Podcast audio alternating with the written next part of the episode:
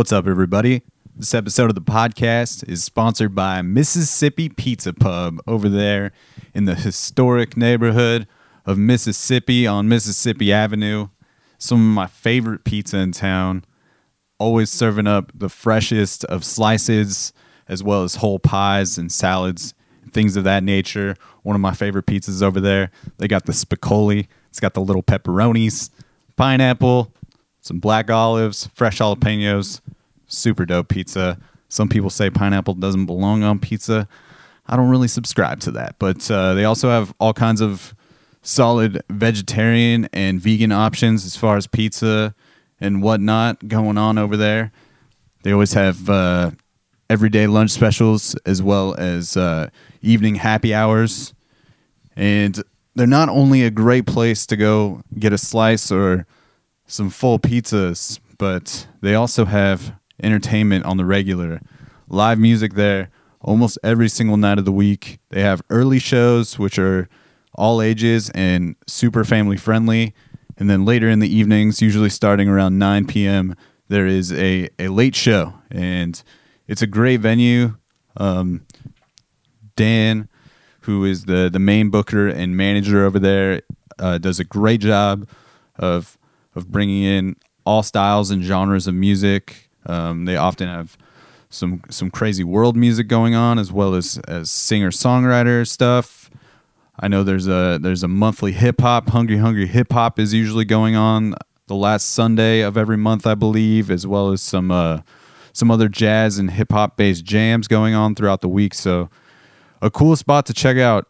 Uh, this is literally one of my favorite places to grab pizza in Portland. So it is uh, it is with great honor that they are the first official sponsor of this podcast, and uh, I hope we can continue on with them. And super pumped to have them uh, them on board and, and supportive of this of this show. And uh, I I tend to book shows there here and there as well, so it's cool to to have the backing of a place that that I actually believe in quite a bit as far as not only their their dope pizza, but uh, just the the space that they provide to the community as far as putting together shows there and whatnot, and making sure that the the artists get taken care of, which is uh, a very important thing. So shout out to Mississippi Pizza Pub. I'm gonna put the link in the notes so you can get get all the information you want to get off of their website. Follow them on Instagram, Facebook, and tell them that I sent you down there. Tell them you heard about Mississippi Pizza Pub from the Dan Cable Presents podcast and uh, show some love. And that's it. You ready? We're gonna get into uh, we're gonna get into this episode of the podcast. Let's hit it. Look down at the uh, corner of the slow with the other And then we'll fall down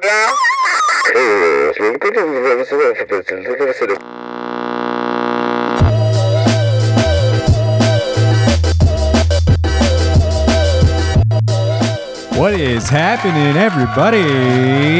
Welcome back to another episode of the podcast. Thank you so much for tuning in. If this is your first time checking out the show, new episodes coming at you every Friday. Welcome aboard. And uh, just a quick shout out um, for Mississippi Pizza Pub once again for for jumping on and supporting the show.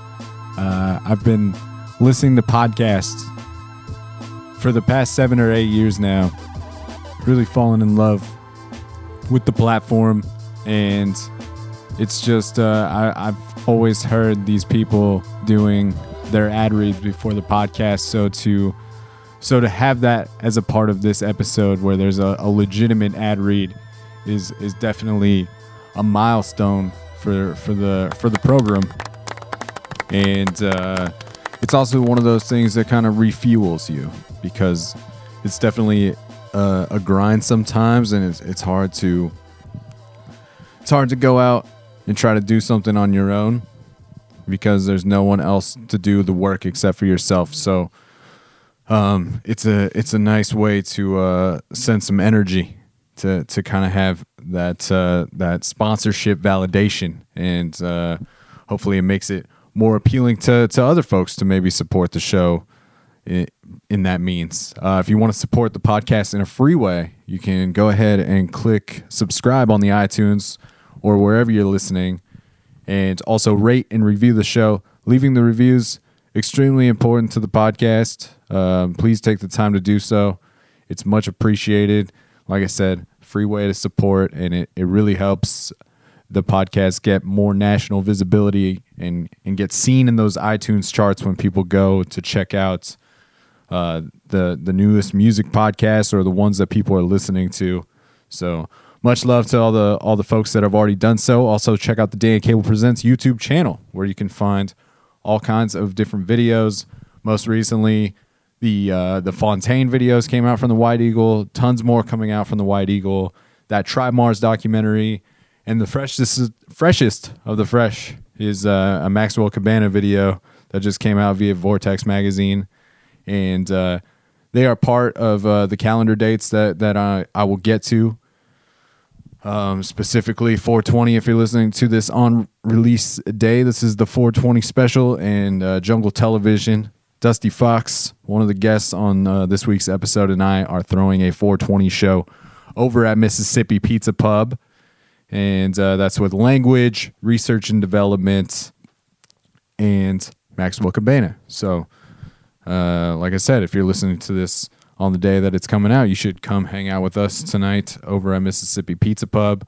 Also, uh, May 10th, uh, Tribe Mars is playing over at the liquor store.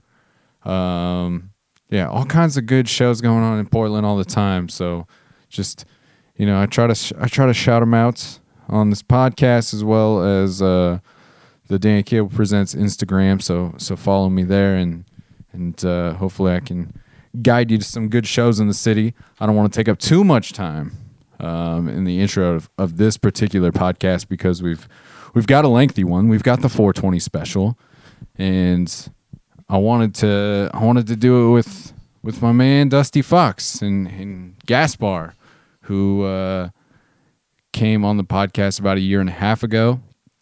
Uh, Dusty had also previously been on the show um, with Two Planets back on episode 14. And uh, yeah, just always enjoy hanging out with this dude. He's got a new project dropping today. Foxtradamus Volume 1 is available. So uh, please peep it. We're to play a couple tracks off it later later in the show. But yeah, the first uh, half hour or so, Gaspar joined us. Um, Gaspar produced all the beats on uh, on this volume one, as well as uh, the fantastic Mr. Fox, which came out about a year and a half ago, also. And uh, he's usually the the guy, you know, on DJ duties for research and development, which is uh, a duo, a hip hop rap duo that uh, that Dusty is a is a part of with Rufus.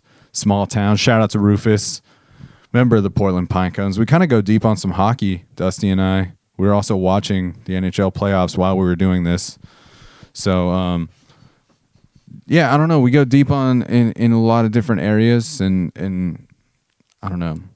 Alex and I, Dusty Fox and I, I don't know. I feel like we could have probably gone on for another hour or two.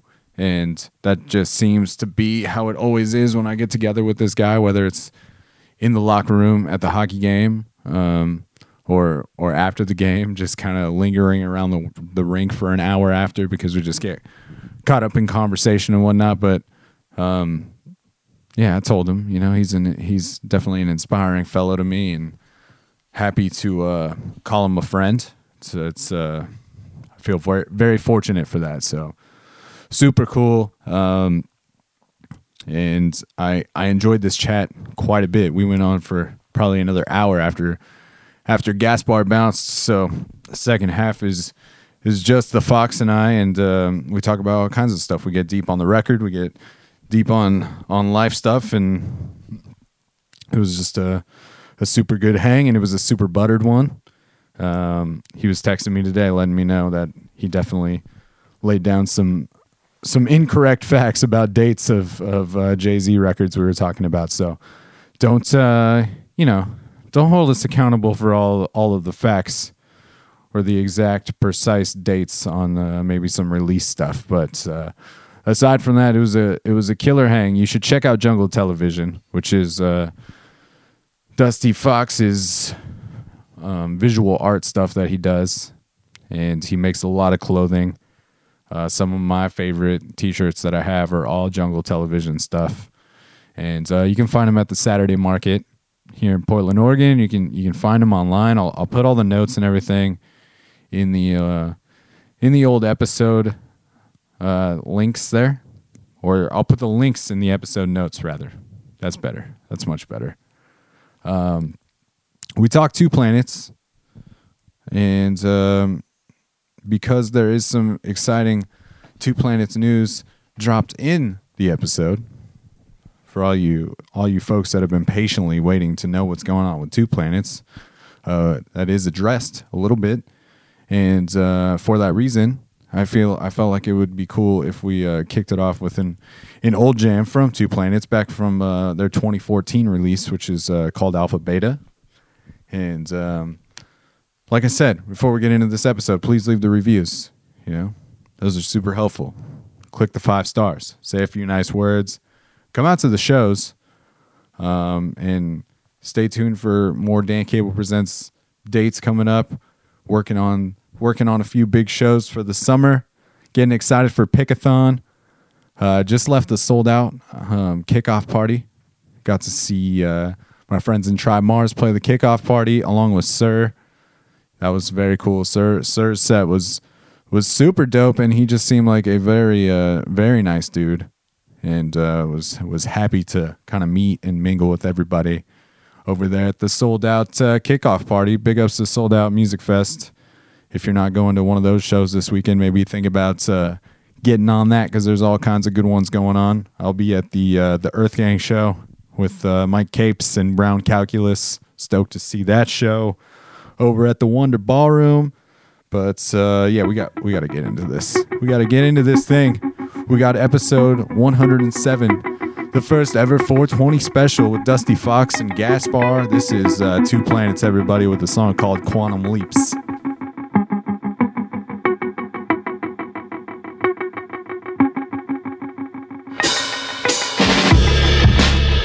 Yeah.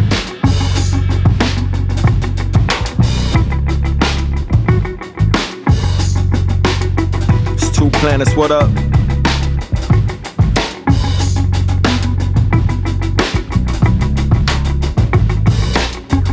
Alpha Beta.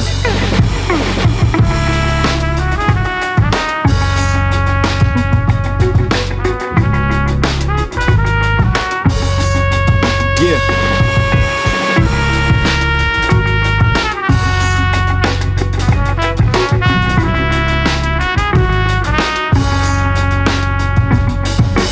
Simmering sentences, sending sentiment high. Synonyms for sinning, spinning senators wild. Centering my senses on the sight of someone, sending their energy inside in a smile, my eyes wide. Inside of riots and confinement while the temperature warms. I'm off that bomb guns, grown on a farm. It come on strong like a Don Juan. Good, good, call it Bon Bon. Breaking barriers and condoms, making leaps like they quantum. Feeling grander than your mom's mom. Richie Cunning going ham with the funds gone. I'm on one, third eye white, on Burnside High. I'm eating wonton. Constant lies, backbites, drama. I don't want none. Smashing, stashing fives and marijuana. Trying to see some commas in my corner. All I got is quarters. So if I see the court, it's no regrets, Your Honor.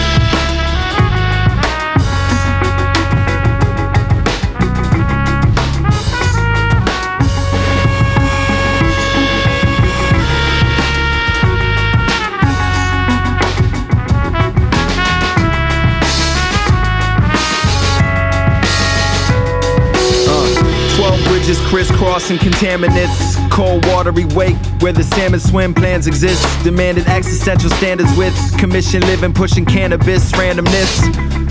And all that happens for a reason. Understand it through analysis and pattern meaning, scatter dreaming. Replication, duplication through this shallow breathing. Meditation, take it in, then release the feeling. These attachments that I'm living in don't give me feeling. I'm as empty as my bank account, how revealing. All these loans that I've taken out amount to stealing. Never intended to repay them, I'm not even willing. So I'm living in debt, compounding interest. Never live with regrets, they're going unassessed, uninvest. Demanded numbers just from under stress. Convinced that under duress, I might just find success. Yeah. Yeah, I might just find a man. Yeah. I might just find success.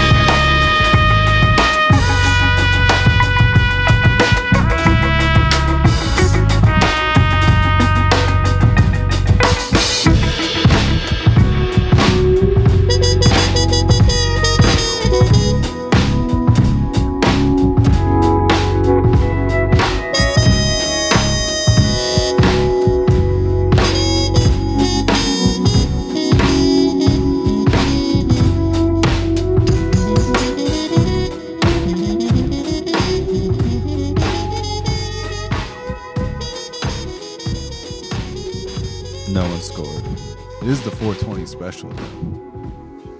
That's fine. You pick up a mic whenever you're ready. You know, re- ready to get on it. I think I'm ready. 420 special with uh, Gaspar and Dusty Fox. The return, the return of the dynamic duo. What's up? I was I was looking back, and it's been almost a year and a half since you guys have been on the show. It October of 2016, episode 29. Wow. It was like right after you dropped the fantastic Mr. Fox record. Yes, indeed. Strange and wonderful times in our lives. I'm sure of it. And now you're back with a, another collection of tunes that you're dropping here for 420. Yes, indeed. Hitting them with a quick one. I also read last night the news just came out that uh, J. Cole is also dropping a, a project on 420. So Oh man, this is probably really going to take away from what he was trying to. I know. I feel bad for Put him. out. I feel. I. I. You know. I wish he would have called me first and checked. but we'll have to see. We'll have to see what happens in the in the charts. You know. Well, I guess I'm. I'm yeah, I guess I'm pretty excited then to hear hear that news. Actually, it's uh, the first I've heard of it, but uh, I can get down with some some J Cole. Oh, I love. that I love last J. record. Cole. That last record actually was was one of my favorite hip hop albums um, in the last like couple years for sure. Yeah, I, I got the good fortune to see J. Cole in Seattle uh, on his last tour, and it was amazing. He he was a great performer. He did all kinds of crazy production for that, didn't he? Like have have uh, like a show. Yeah, put he had together he, for it. he had like a a really um, conceptual uh, stage setup. It was like a, a prison yard with um, cameras and barbed wire surrounding it, and like just like an excessive amount of cameras to kind of I think speak of like the security culture, you know, we're in and stuff like that. And then he performed in a, a jumpsuit. But it was about the size of a boxing ring, or maybe a little larger, and he like walked around and this was at Key Arena, so he, you know, like addressed different parts of the crowd at different points, which was cool. That was dope. Yeah. I like when artists that are of that size can perform for you know thousands of people and really connect with the audience, especially MCs. Like I think that's that's got it. I'm sure its own just other layer of you know complications and and I'm sure like highs and lows as well. So. Where where like speaking of the the complications, like where what do you see those complications being as far as being able to connect in a, in an environment that big? Sometimes, sometimes like the you know the dopest thing about playing like small venues and small shows, um, although of course every I think artist strives in some sense to to to reach larger audiences, is that like you can actually really connect with people like almost you you actually can physically touch people. Sometimes or people are fist bumping you and stuff like that or whatever but like you can you know look into someone's eyes directly two feet away from them and if they're really feeling it and you know they're really feeling it there's like clearly an exchange of of of energy there you know? They're gassing you up just like i'm sure the crowd of this hockey game that we're watching you know Yeah, is a massive factor so yeah, absolutely. It's uh, yeah, I think for any artist, it's you just lose some of that uh, that intimate connection when the bigger it gets. And so I think when you are on that that arena stage, you really have to put together. It becomes like a show. It's it's no longer just you performing your your music and and reproducing that. Like you have to put together this this giant Production, production. yeah. You know. That supports all of these people and all of these jobs and then all of their you know that's all of these people's livelihood. So there's a lot riding on it. So i think there's a lot of pressure. But in the same way that i'm sure like you get this this dope uh you know exchange of energy with a crowd of 100 i can only imagine that like a crowd of you know 2 to 5 to, to whatever 8000 is probably just on another level. So i'm sure there are there are there are good things and drawbacks about about both playing for large crowds and small crowds but uh I've I've never played for a crowd of a thousand, you know, Yeah, for sure. uh, but I don't mind playing for a crowd of a hundred either. Like I'm, I'm, I don't uh, begrudge that in any means. What's that one verse that you wrote? You're like, you'd rather have like, Ra- well, I, I forgot how. rather have ten fans than a thousand bucks. Yeah. You know, yeah. like 10, 10 people that are really into your shit and will bump your shit. Will show it to so many more people and Yeah. and just put it out there so much more. And like that's invaluable. So shout out to people that support any local artists and local musicians. They really are the the framework that allows us to do what we do. especially when it is that small Mhm. because then yeah then you really feel like the love from that. It's just like wow this person goes above and beyond to to support what i do. Right, like no one else Yeah. gives a shit about this right now. Right. and these few people over here will rep this so hard for me. And maybe something you lose sight of as it does get bigger. Yeah, yeah, but for sure. it, it it does. It is just a very cool feeling for anyone to like reach out and be like hey i i like really dig what you do. Like i'm behind it. I will support it however i can. Definitely. That's one of the things I love most about like streaming platforms and especially SoundCloud as a free platform, uh, and just like an easy platform for artists to get their music out is like you'll have an a, a- like a listener or a fan in some far flung place that you've not visited or been to, but you continue to see that that person is playing your track like in the stats, and it's dope because you're like, wow, like this music is touching a place that I've never been to and may never be in my life. But there's even if it's just one person out there. Uh, for me, there's this dude in Poland who who who has been pumping shit heavy for for a year plus. I always see him in the stats consistently. I'm like, damn, you know. So uh, I'm like, damn, like that's cool. I don't know what it what or how he's connecting with it, but the fact that he is, I think, is is is pretty amazing, and I appreciate it. So it's cool that that's, that that's possible on a local level, but also on a, like a, a global level because of the internet. I fuck with that. yeah how long have you been rapping writing rhymes I would say like I start, I, I was freestyling for most of uh, my like early days of rapping, and I and that started more or less like I don't know, like seventh or eighth grade, I would say. But then more so in high school, there was this dude I used to run cross country with, uh, G squared. yeah, we used to freestyle uh, uh, before before going on these runs. I was in tenth grade. That was the only year I ran cross country. Um, but yeah, he was he was an older head. He was a senior, and and he was just he was pretty he was a pretty dope MC. So we would freestyle, and then our high school had like freestyle Fridays at the Deca store. So that so you know tight. there was a little bit of that going on as well. So it was cool. It was cool. And then just continuing to freestyle. And then I, I started writing and recording um, when I was in college at around like age 20. Um, and then really like focusing on it more around the time that Rufus and I dropped uh, our the, the one and only research and development project that exists right now um, which was uh 2013. Yeah. I love that. What what was like your what was your like your entryway into hip hop?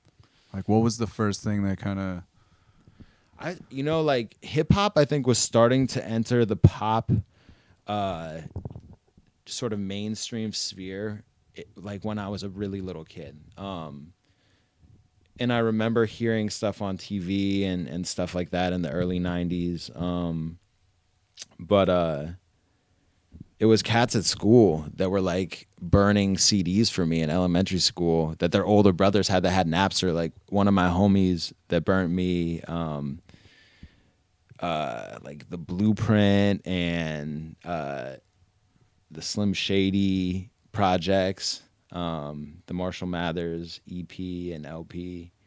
Uh, his older brother had Napster, and he was one of the few thousand people that got sued by Jay Z when he dropped. Um, I think it was the I think it was the Blueprint. It was like the late '90s. I may be I may be fucking up. I may be like insulting.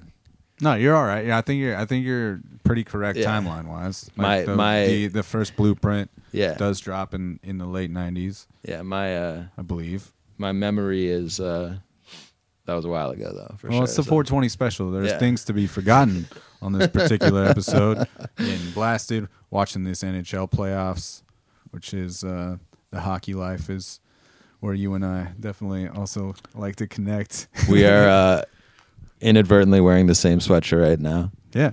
There's no reason to not wear the wear- Portland no, I- pine cones. right, Johnny exactly. Pinecone. Rep Exactly. it all day. Like it's it's uh It's a wonderful thing. Um, I'm excited for this weekend's game, the Saturday 421 game. if you live in the northwest in the Portland area, Right. you want to uh come see some beer league hockey. We'll be at the Vancouver Ice Rink. Yep, exactly. Mountain View Ice Arena this Saturday at 8:30 p.m. It's a little earlier. Please don't be there at 8:30. No, I think they uh, I think they moved the game back. That's next week's game. Oh, okay. Word. My bad. My bad. So 5:40 p.m. Listeners are loving this. You can find it online. Um. So now, now you and you and Gaspar are dropping this volume one of the Foxtradamus. Yeah. Is that the correct title? It is, yeah. Foxtradamus Volume One. Yeah, it is. It's um I guess sort of a I like the title, but in looking at our last album title, The Fantastic Mr. Fox, hopefully they don't seem too uh too easy. Too, No. e- too easy of titles No, to no, come no. up with. I think I think you I think that's a it's a it's a great title. And I love the idea of you kind of doing these volumes of them. I'm not sure how everything's going to shape out, but Right. um like getting this first collection of tunes, kind of noticed that they're they're very they all seem very concise, you know, but there there's a lot of content packed away. Um as far as as far as the the production on the beats with like this collection of tunes are these are these just things that you you have sitting there for him to like and and sending them over Uh, yes. Um, uh, a lot of tunes, um, you know, the Fox doesn't really hear because I just don't put them out there anymore. It used to be like consistent with my SoundCloud, but now I'm just like, you know, like not really putting shit out there anymore because, you know, I'd rather like work on something and then like, you know, take my time with it. You know, instead of putting out like a 100 beats, yeah you know, put out like one that's like actually mixed, arranged, and like, you know, um. But yeah, I do have like a large like archive of beats that I haven't like shown to Alex or anybody else. yeah and is there is there something like do you usually have an idea from like right from the get-go when you get a beat from gaspar or are you like going into it kind of looking for something like specific sound wise Uh, no, not necessarily. Like usually, very much uh, the sound that that is the end result um, of the project is is dependent on how the beat sounds when I get it. Um, and there's been times where like Gaspar has changed something about the beat, like after I've recorded, like added a drop or something, and I've been like, no, no, don't do it. You know, like I get like but the, there's other times he does it that I love it. So um, the the way the track sounds when I get it and the and the vibe that that the track has is is sort of um, crucial to the the final sound.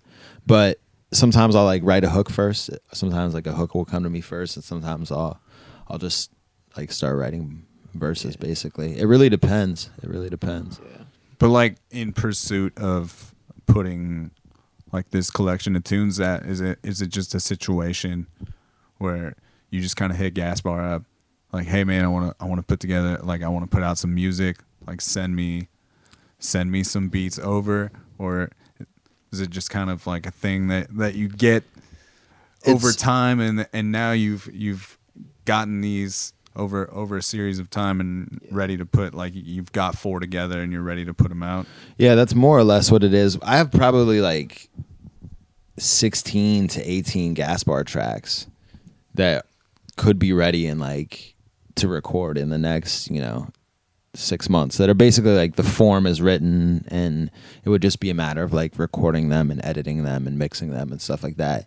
So my experience with the, our last project, which I think was like 11 tracks, was just that um, I think it's dope to drop projects of that length because that's a lot of material to make statements in and to to connect with people on. But like the the EP or or um, mixtape format is dope because you can hit people with just some stuff to, you know, to stay relevant and to stay out Yeah. there and to let people know what you've been working on and and to communicate with the people that that want it. You know what I mean? Like a lot of people have been asking like for the follow up to to Foxtradamus, friends and fans and stuff. So I felt it was just time, you know. September 2016, I think you said it was when we last linked up. for the fantastic Mr. Fox. Oh yeah, my bad, You're my bad. good. The 420 episode. I mean, but also with that record, it was um, like it seemed like it was meant to be more of a drawn out story. You know, like it needed to be that length so that because it was like this fluid kind of thing with this narrative that kind of flowed through it in some way Yeah. or another. Yeah, loosely though though it was, it definitely did have a narrative. Um and I think that was just like a, a collection of songs that that were sort of made in this period of my life where I was going through some like blows and stuff like that. So um it was it was like really helpful for me to record those and stuff and like those songs are personal to me in a lot of ways and I and I like that they're that that I'll have them, you know what I mean? And Yeah. that and that that project is out there. But at the same time, I think like all artists change and develop and and I'm, you know, it's a different time in all of our lives. So Gaspar's beats are sounding different and he's experimenting with different sounds and and same with me and my writing and and performance. So um I was just excited to to put some new stuff out there for the people that want to hear it.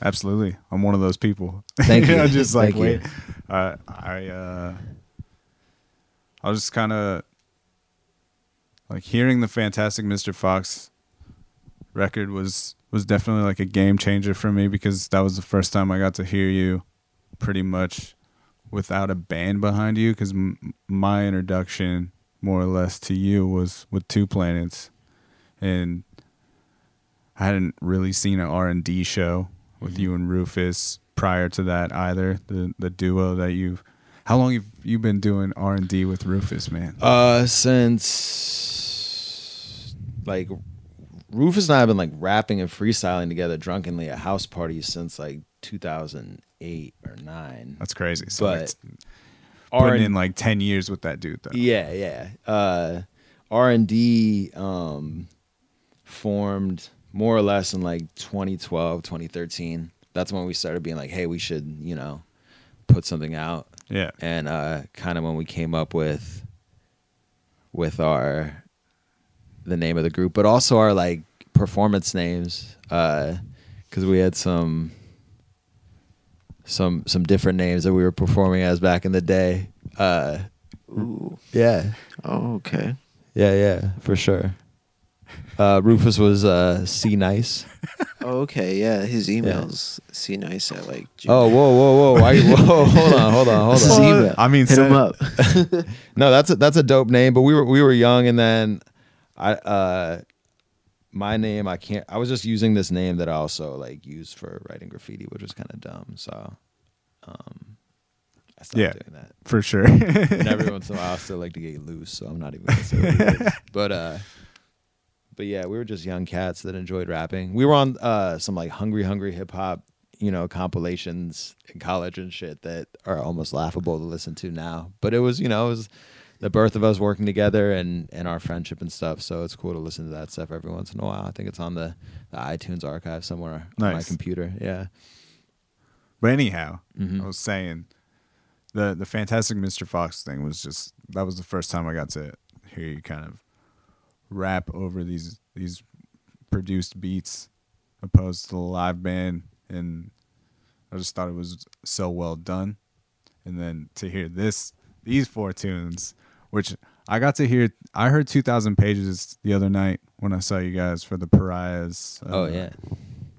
release show, and that that one definitely stuck with me. So I was happy to hear that that was a part of this collection of tunes. I was immediately just like, "Oh yeah, man, this is Yeah. this is that jam." Yeah, I like that track a lot.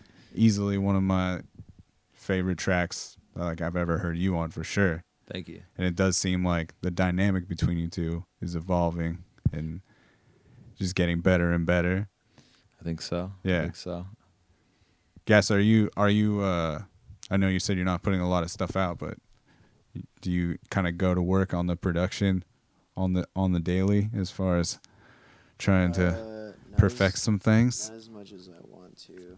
Um, it's only because I'm always like working and shit. Yeah. But uh, I usually try to like spend at least a couple hours a day like playing around with samples or like just listening to music and then like playing around with like drum loops and different like rhythms.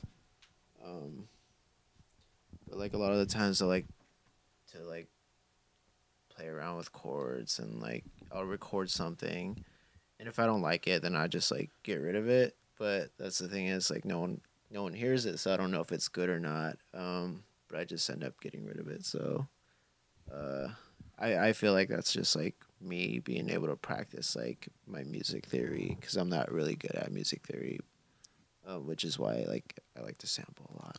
Yeah. And I'm assuming at this point for yourself, you have kind of set a bar for the beats that you want to put out to to a certain extent. So I'm sure like you want to either top or match whatever in your eyes is is your favorite like beat Yeah. that you have. Yeah. So I'm sure it's getting that becomes more difficult as the bar bar gets raised and whatnot. Yeah, yeah. Um, I was gonna uh like when I first like started making beats, like I never paid attention to like the mixing side. You know, like making sure like every detail is being heard that I want to be heard. So like before, I would just like make beats and not even care like how it sounded. And at that time, I was having like a lot of fun with it, and like it was more easier for me to be more creative. Damn, Capitals just scored to win an OT. That was sick. Uh, the Capitals sick. have uh, dug themselves out of almost what would have been a 3-0 lead in the series for any hockey fans that care and want to know news about hockey two days later after games. The Capitals have scored in double overtime, and uh, they're still alive. Don't sleep on the NHL. The NHL playoffs are heating up. Well, they're the NHL playoffs, so the greatest playoffs in sports. Of course, the Stanley Yeah. Cup is the hardest trophy to win in sports. Many say, myself. So Does it uh does it like excite you when when Alex does pick like a certain beat or does it surprise you? Uh, Both. Like, um, I don't know. It, it's I can never like expect like what to expect. Alex would choose. You know, like I don't know, like the the championship beat. I didn't know that he was gonna make that. With I didn't know I the was track. gonna make it either. And uh, it's funny. I feel like all the beats that like Alex hears is usually like when I when we have a R and D set, and you're like just you know put a couple random beats on there just to like fill in time. That was what the championship beat was for sure. Yeah, yeah. And that beat came out, and I was like, I don't know if you'll like it or not. I mean, I think it was kind of cool. No, that hook was the result of our show at Mississippi Pizza after the hockey game of a team I was playing on last or earlier this year. Yeah. The week before we played in the championship, and Gaspar played that beat, which I was then referring to as the Blangadang beat yeah. because that's what the beat sounded like to me. Um, and uh, and I was like, Gaspar put that Blangadang beat on, and we were freestyling, and I had three of my my like drunken hockey goons from that team in the crowd, and I started rapping, and I was just like championship, champion, champion, championship. I just Uh, got to he- hear this song. It's unreleased, and uh, it I'm made- encouraging the the release of this song. I think it's the most ridiculous thing I've ever heard you on. So it's It is but for it's sure. so hooky. It is That very shit. hooky. I have two hooky tracks that I haven't released that are sort of like on. There's that track and then this other track named Q Time, and both times I've played them, like I've had like a couple people hit me up and be like, "Is that on SoundCloud? Where is that at?" Like, Good responses. so I'm like, "Damn," and people who like I enjoy like as musicians as well. Like my homie Meltzer wants me to release it, so Alex Meltzer, the man. you know, this is this is your tying episode, I believe. Oh yeah, 'Cause Meltzer and I. I know that you have this beef with Meltzer about claiming a champion to uh, who's been on the Dan Cable Presents podcast the most. And to- Championship, you know. champion, champion, championship. love Meltzer though. Oh yeah, me Uh, too. He's Yeah. actually going to be uh, playing beats with us on this show, uh, the 420 show on Friday, because Gaspar will be working for the corporate juggernaut. He's I uh won't say which one. Meltzer is like easily one of my favorite musicians in this city. Yes, yeah. mine as well. and I'll pretty much, um, I'll go see like whatever he's doing, like whatever he's involved with. I think the the corgi and bass shit that Spot he is on. involved Yeah. in with Barra Quite good. is uh, yeah, Other level. That's next ju- level. it is it is very next level. It's it's pretty unreal. S- But Speaking of next level, would you mind passing the uh, the bong before that ice melts? oh yeah, I mean, Before- don't get me wrong. I'm trying to melt the ice. before it, it melts, it melts the uh, the melter. yes, Yeah, Alex you're on the mixer now, mixing Yep, yep. the ice melting Mixing as we talk about incorrectly. melting. This is Turning- horrible. Turning People should the wrong way. hopefully who, whoever is listening to this is as high as you and I are. well, it's the 420 special. yes, it- and I I want to take full advantage of this because uh, this I think this is the first time ever that the program the program comes out every Friday, and Right. this is the first time that it's fallen on a 420. And you and I are throwing a 420 show. Dan Correct. Cable presents Correct. Jungle Television, the first Jung Telly DCP collab, um, official one anyway. I feel like you and I have been uh, supporting one another I don't know, for the last year and a half or so, ever since we kind of connected. It was exactly. it was very very uh I don't want to say it was love at, love at first sight. Maybe it was beard at first sight. we both have uh, ginger beards. You Yep. know, ginger beard men. So uh, We both like hockey. we both we like hockey now. We play on the same hockey team, the Portland Pine Cones. Yep. Excuse me, don't mean to cough in the mic there. My bad. Smoking But- some of that dog walker OG from the side yard from last summer, all organic. Yeah, I just I don't know, just in general, enjoy, Yeah. uh like aside from en- enjoying your music and whatnot and what you do with that, like I I just enjoy like hanging always. It's Thank you, always good it's sir. always good times. And Likewise. gas as well. Yes, I don't get to spend as much time with gas. He's he's busy He's on the move. working. Busy He's man. grinding, Yeah. trying to get time in to to produce beats and whatnot. But um, yeah, it's uh, this collection of tunes though, as far as the from a lyrical standpoint, did these kind of come together around the, the same time, or I think is it more s- more kinda more or scattered less, about? kind of just within the last year. Like, I don't necessarily select like the beats beforehand and say I want to use these four tracks as instrumentals for a project. It's more like I just write to to Gaspar beats, uh, more or less all the time, and then kind of like, oh wow, I have a lot of these tracks are accumulated. Let's take four and and put them out. So that's kind of the concept of the Foxtradamus. Is we're doing this first one. It's it's volume one, and our plan is to hit them with a couple more before the end of the year. You know, um, I record here at my house, so and Gaspar and I are are kind of tackling the mixing together. he's doing the majority of it, and I'm kind of doing some automation and uh, EQing stuff and getting getting things to sound the way I want it to sound. And then Gas comes in and works his magic. So, uh, and then we send it out to get mastered to uh, our homie Gus at Sky Onion. So, all in all, it's uh, it's a it's it's fairly DIY, and and we like it that way. But we like it to sound good as well. Yeah, So absolutely. we focus on on getting it to sound as good as we can with with what we have available. And I know for the most part, I, I heard unmixed tracks, so I'm so, I'm I'm sure it'll sound a little more polished when it when that final product hits. But I feel like it does have some very cool raw elements to it that has like that DIY made in a basement studio kind of feel to Yeah. it, and it's yeah, man. This is it's a very cool collection of tunes. I was I'm just like very impressed by it Thank you, thank you. and yeah, I will I will continue to uh, kind of rep you as as what I think is like the most underrated or overlooked MC in the city. And uh, I think on that note, we can we can jump into one of these jams. It's on the volume one of Foxtradamus. Foxtradamus. That's a mouthful after a few uh, few of those bong rips. Yeah. some of that dog walker. Dan, thank you for your kind words. Yeah. Yeah, man, absolutely. And I, Gaspar's got to leave, so he's not going to be with us for the second half of this. But Yeah. your your uh, your productions, dude, are, are so good, and I think they're they're a huge equal part in why this thing works so well. Thanks, man. Like it's it's just it's so it's so dope to hear Alex's like rhymes and shit over like Yeah. your productions. So yeah, man. I just encourage you to try to find that time. I know you're you're grinding Yeah. hard and and it's, it sucks when you're when you're not getting to spend the time doing what you really want to be doing, but I hope that you continue to to find some some time to to do so because I think you're incredibly talented for for how young you are in it still, you know? So, Thanks. yeah. Absolutely, man. Shit. Much love to to both of you. Uh, we're gonna You get well. we're gonna get into what is my favorite track, Oh wow. um, which is two thousand pages.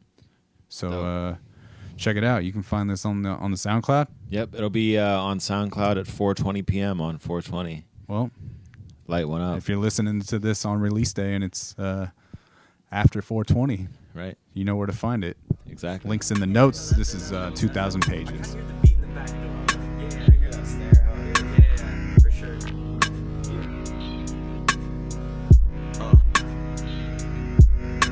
I stayed on fade in the phases, okay. And prayed on paper to chase, that's all lame. And sprayed AKs in a way, just for play. That's PS4 for the game, it's so fake. I'd rather drop a couple of bars, get so baked, than open up a couple of jars of this dank. The run around frontin' like stars you don't see. See, we both bleed seeds for the coasty, mossy. Ocean to my left, homegrown when I won't sleep. Smoke is in my chest, long gone, getting ghosted. A house cat with no claws, that's a damn shame.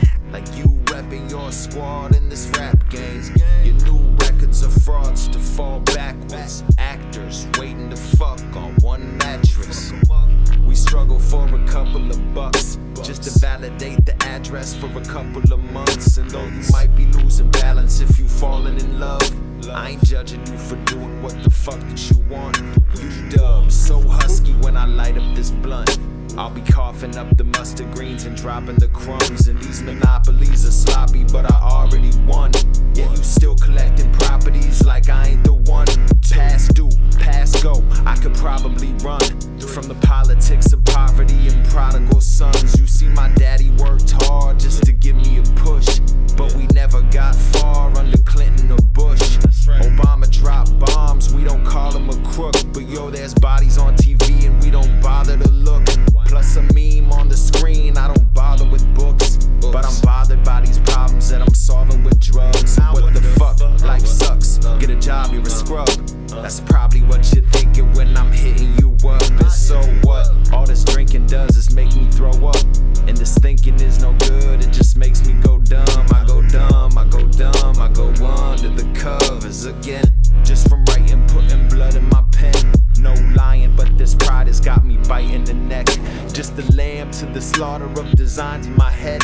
Finding beauty in the madness and relief and regret. Like the author of a novel that you read before bed. I'm just trying to fill a couple thousand pages, I guess. I'm just trying to fill a couple thousand pages again. I'm just trying to fill a couple thousand pages, I guess. I'm just trying to fill a couple Back in thousand action. pages again. Ripped, ready to go, Yes.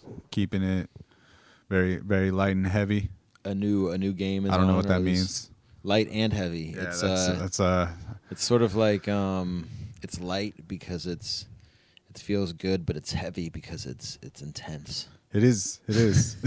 it's probably That's the that's, the indica. That, that's that those I'm bong referring rips, to. yeah. Exactly. Yes. Um, yeah, that that two thousand pages song though, in, in particular, is definitely one of those jams where I'm super impressed with the amount of content that you're able to put into a two thirty two like a two and a half minute song, and just pack that much shit into it, and yeah, do, um, I I feel like uh. You said you said like the fantastic uh, Mr. Fox was kind of like a pretty emotionally like revealing album, you would say. Probably so. Like maybe in some coded ways, but like yeah, probably like a, a time when I was maybe going through some some tumultuous changes or whatever, you know, just in life. Nothing too too outlandish, just, you know, Yeah, the ebbs and flows of, of life and relationships and stuff like that. So um but it was also like a, a good time in my life in many ways too. And that so, you know, that project was the was the result of that. That's sort of how I work with any project is just trying to to capture moments or feelings, you know. I think that's that's the best material to draw from, things that are authentic and that happen to you and around you and stuff like that. So yeah. Do you, I don't know. I get that sense from listening to your to your music that like things can be pretty heavy for you. Speaking like speaking of heavy shit, like that Yeah. that the uh, the weight of the world can can can have its effect on you. Yeah, definitely, definitely. I try I try really hard not to uh to let it. Um and I think we live in an interesting time because like with social media sometimes there's always uh someone that like wants to be critical and being critical is a good thing and people have a right to be critical when they feel necessary. Um but I think sometimes we as a society take it a little too far and and throw darts a little too much when when darts don't necessarily need to be thrown and stuff like that. So I think maybe as a society we we're becoming more cynical. Um and I try to fight against that in my own life just by doing things that I enjoy and that that make me feel good or give me some sort of release and making music is one of those things. Um but uh, yeah, I would say like I'm I'm a fairly uh, I feel a lot of emotions. I'm an emotional person. You know what I mean? Yeah, Um, and I think as an artist, that's an asset actually. Like I was thinking, like I was wondering if that's like a family a family trait. I can see like some of that maybe in my dad who who is a musician and um, my mom who writes and and stuff like that. So I think maybe like being emotional uh, or feeling a lot a, a spectrum of emotions is a really useful thing as an artist because you get to with each emotion that you that you experience you get to reach someone out there maybe that's feeling that emotion or wants to relate to to that emotion in some way through music absolutely, man. I mean, that's that's why music means so much to me. yeah me too and for sure I connect hard with what you have to say and your point of view. A lot of the time, it's not, um, it's not always that it's an identical story or anything, but just feeling those weights of the world and whatnot, and and yeah for sure how you wrap your head around them is is intriguing to me. And thank you yeah, it was also cool. I know your family still like around the Spokane area. Where you? Uh, my dad, part? my dad is uh, actually he's the only one there currently. Uh, my brother is is like in Utah doing some wilderness uh, therapy stuff. He he he he does like you know wilder, wilderness therapy um, for for young people. So he's in the back country like you know half of the time. Yeah. My mom is uh, uh, in Florida, just like working. You know, Crazy. like the rest of us trying to Yeah. trying to stay. You know, stay. my mom is also in Florida. Oh, really? Interesting. Yes. Interesting. yeah, my mom is not too far from Mar-a-Lago, so she goes and like Oh. protests outside of like Mar-a-Lago and stuff. That's killer. Yeah, it's I'm, I'm proud of her for that. It's pretty dope. Um, I guess I was asking specifically because um, your dad was down like a, a couple weeks ago, um, and he not only came to our Portland Pine Cones game to watch us. You know, oh, it's it's fun. It's Sorry, uh, we've sorry. had a lot of you know. I I love when there's an animal on the on the program. We've had a lot of. This is this happens. Sometimes there's a cat or a dog. What is this cat's name? Uh, it's my girlfriend's cat. The cat's name is Xena, but I tend to call her Meowkins. Okay, Um, Meowkins. but I have a lot of nicknames for her, and uh, some of them are more ridiculous than others. but but Meow, Meowkins is one of the one of the main. She she meows a lot, so it's a fitting name. Yeah, there she is doing it. Meowkins. Um, but your your your dad was down, and he came to our Pine Cones game proudly rocking his his Portland Pine Cones jersey, Yep. his custom jersey, Yep. and uh, but then I also saw him in the back of the room at, at the show, and he was he was also there for um, at Mississippi Pizza that night, just you know watching watching you perform and whatnot, and uh, I don't know. I did, I turned around at a certain point. And I was just like, oh man, I wonder what I wonder what this guy's viewpoint is about like what his son is doing. You Mhm. know, because it's uh, uh, you said he's a musician. Yep. So he- he obviously like understands it on a certain like a certain level, or if not the entire like all of it. But it's just uh, it just must be so interesting to watch your your like child pursue like an independent life like that, you know, and because it's always like one of those things where most people tend to like push their kids into doing something a little more financially stable and whatnot and that seems to just be like how our society works is to like get get them to conform to like that nine to five grind and you know be secure in your shit. So i was just it's just interesting to me like when i get that opportunity to, to know that like a parent's in the room i just think it's so cool when they show up and they like they come to support it no matter what he thought like about it or not. I was just it's just a, a curious thing to me but like is it a what is it like for you to have your your dad like come out and support what you do It's pretty cool. Like my dad is uh, really supportive. Both of my parents are um, really supportive of like the music and, and my career in art.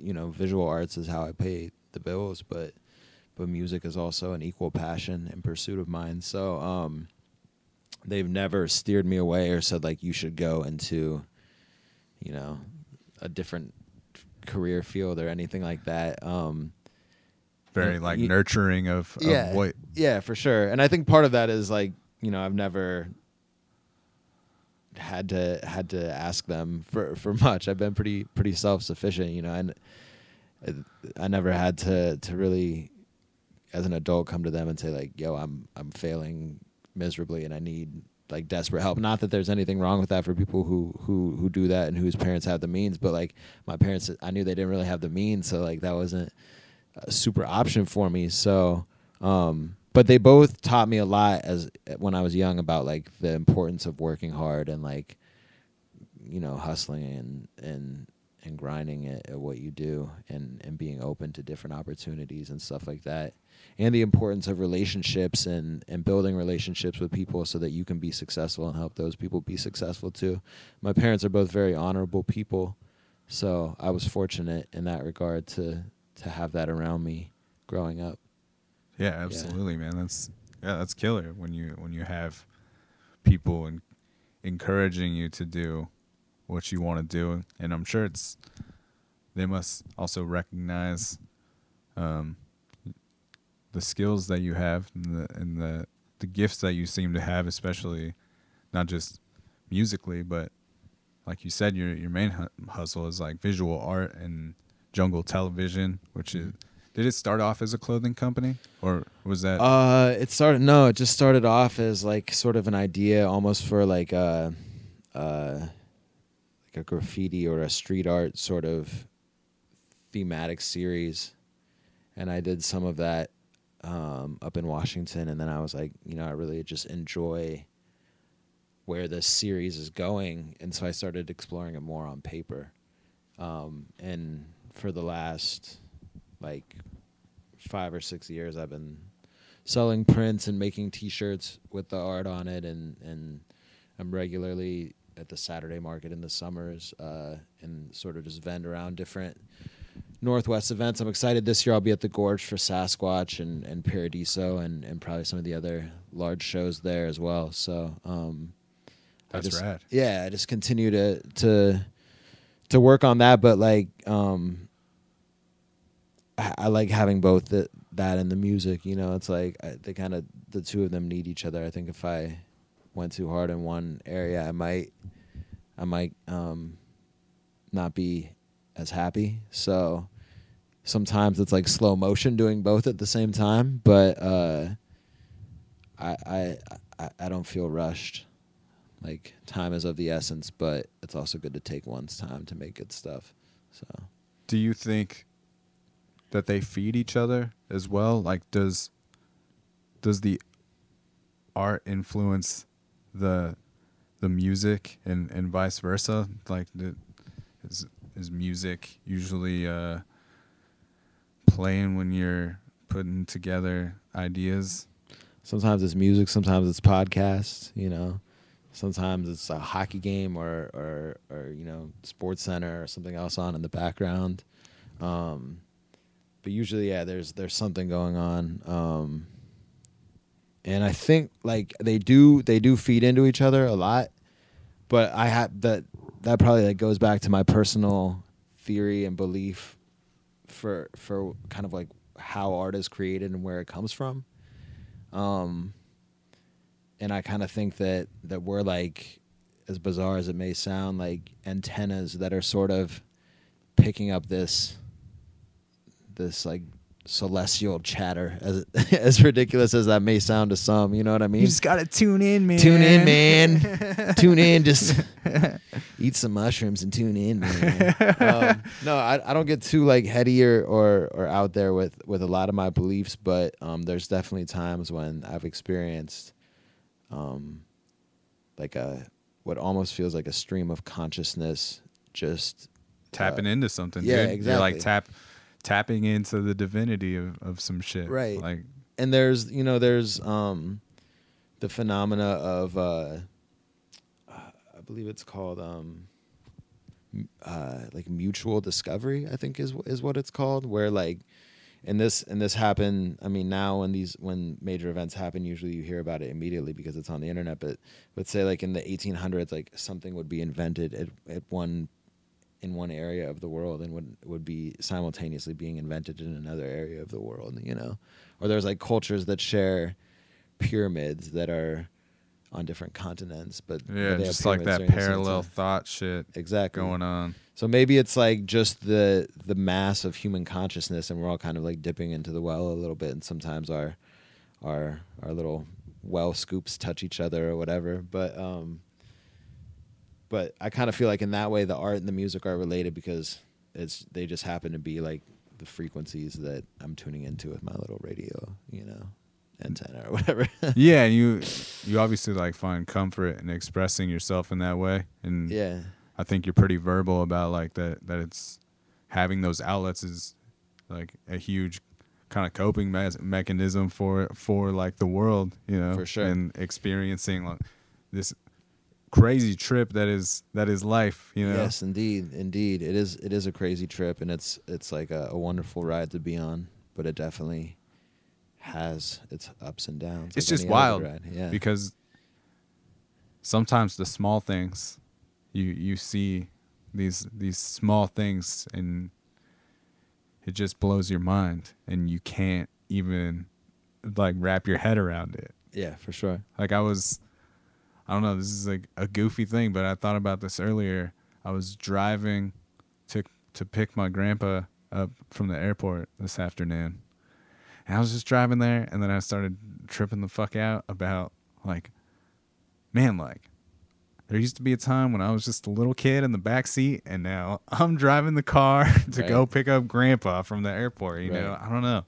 It's just uh, those little things like that For sure. will and- and- trip me up sometimes and and just kind of blow me away of of just this uh this whole process. for sure. And and and hopefully, you know, someday you'll you'll live to be an old man to be picked up at the airport by like a grandson or a, or a equivalent family Yeah. member. You know what I mean? So, so that is the trip of life. Like a lot of old people uh, that I've talked to, or older people that I've talked to, have told me like that it went so fast, like it went by so fast, and um, in some ways, the older that I get, the faster things seem to be moving. Yeah. You know, I remember being a kid and like it felt like those three summers that you had, or the three months that you had off of school for the summer was like a lifetime, you know, like, and maybe it's that as you get older and you tend to narrow your focus on certain um, goals or pursuits or passions, uh, the world passes you by faster because you've got this like intense relationship with this thing that you're always experiencing because it's such a part of who you are. Um, it definitely feels that way to me sometimes. Yeah, it's just like all perspective too. Yeah. You know, not that I ever personally really wanted to be a doctor or a lawyer, but just even thinking about that in high school going into those college years, just like, no, I don't I don't want to spend seven or eight years just in school and then you get to that like age of twenty five to twenty seven and past that and you're like, Man, I could have been a doctor already. You know, exactly, like, exactly. And some of your friends that you been a you- doctor twice. that you know are doctors and lawyers now, and you're like, oh damn, you know. And and I, and props to those people, and and um, that's wonderful, and I'm happy for all of them, and I and I think they're doing great work in the world. But at the same time, I still don't want to be a doctor or a lawyer. well, it's just not your path. No, it's not. I I, Some- I may have put that that same like, you know, ten to twelve year education into doing what I'm doing now, and and um, I didn't I didn't earn a degree in it per se, but I do have I do have the, the credentials. Yeah, for sure. And because you built your own experience. Definitely, Like, as we all that's- do. It's that's what it's about. Yeah, for like sure. you have to have experience. You have to have experience to get all of these things. Like you have to build up those experience points, whether you're trying to do it for yourself or trying to get into some solid company. Mhm. You know, every every uh, job application I look at says need this much experience. You know, so right. I mean, even with this, it was about building that experience. I always wanted to do some sort of radio or broadcasting or something like that. And everything, you know, I check into, it's like, oh, you need this many hours on the mic or whatever. So it's just like, well, I'm not going to go back to college to, to go get this like education. I'm, I'm just going to, I'm just to build my own master's degree or like Exactly. my own education through doing this on a weekly basis and and learn learn about production that way and shit like that. Yeah, the know? the Dan Cable School of Broadcasting. yeah, that's what I that's what I'm here to pitch on uh, the 420 episode. yeah, it's uh, uh, starting a school of broadcasting. So uh, you you, you uh, young kids out there listening, it's a for-profit university. yeah, the- I mean they got me. yeah, for sure. University of Phoenix got me. Did they? Yeah, unfortunately. Damn. Yeah, it was, yeah, they have a slick marketing campaign. They do, they do, um, and and I fell into it. I was just working too much at the time. It was the only way I was going to be able to get a degree, Yeah. and I just felt some need to get one. So hey, a, a degree is a degree. I don't I don't sneeze at any degree that anyone gets, whatever it may be in. If it's a, a trade, a bachelor's degree, an associate's degree, doctor, whatever.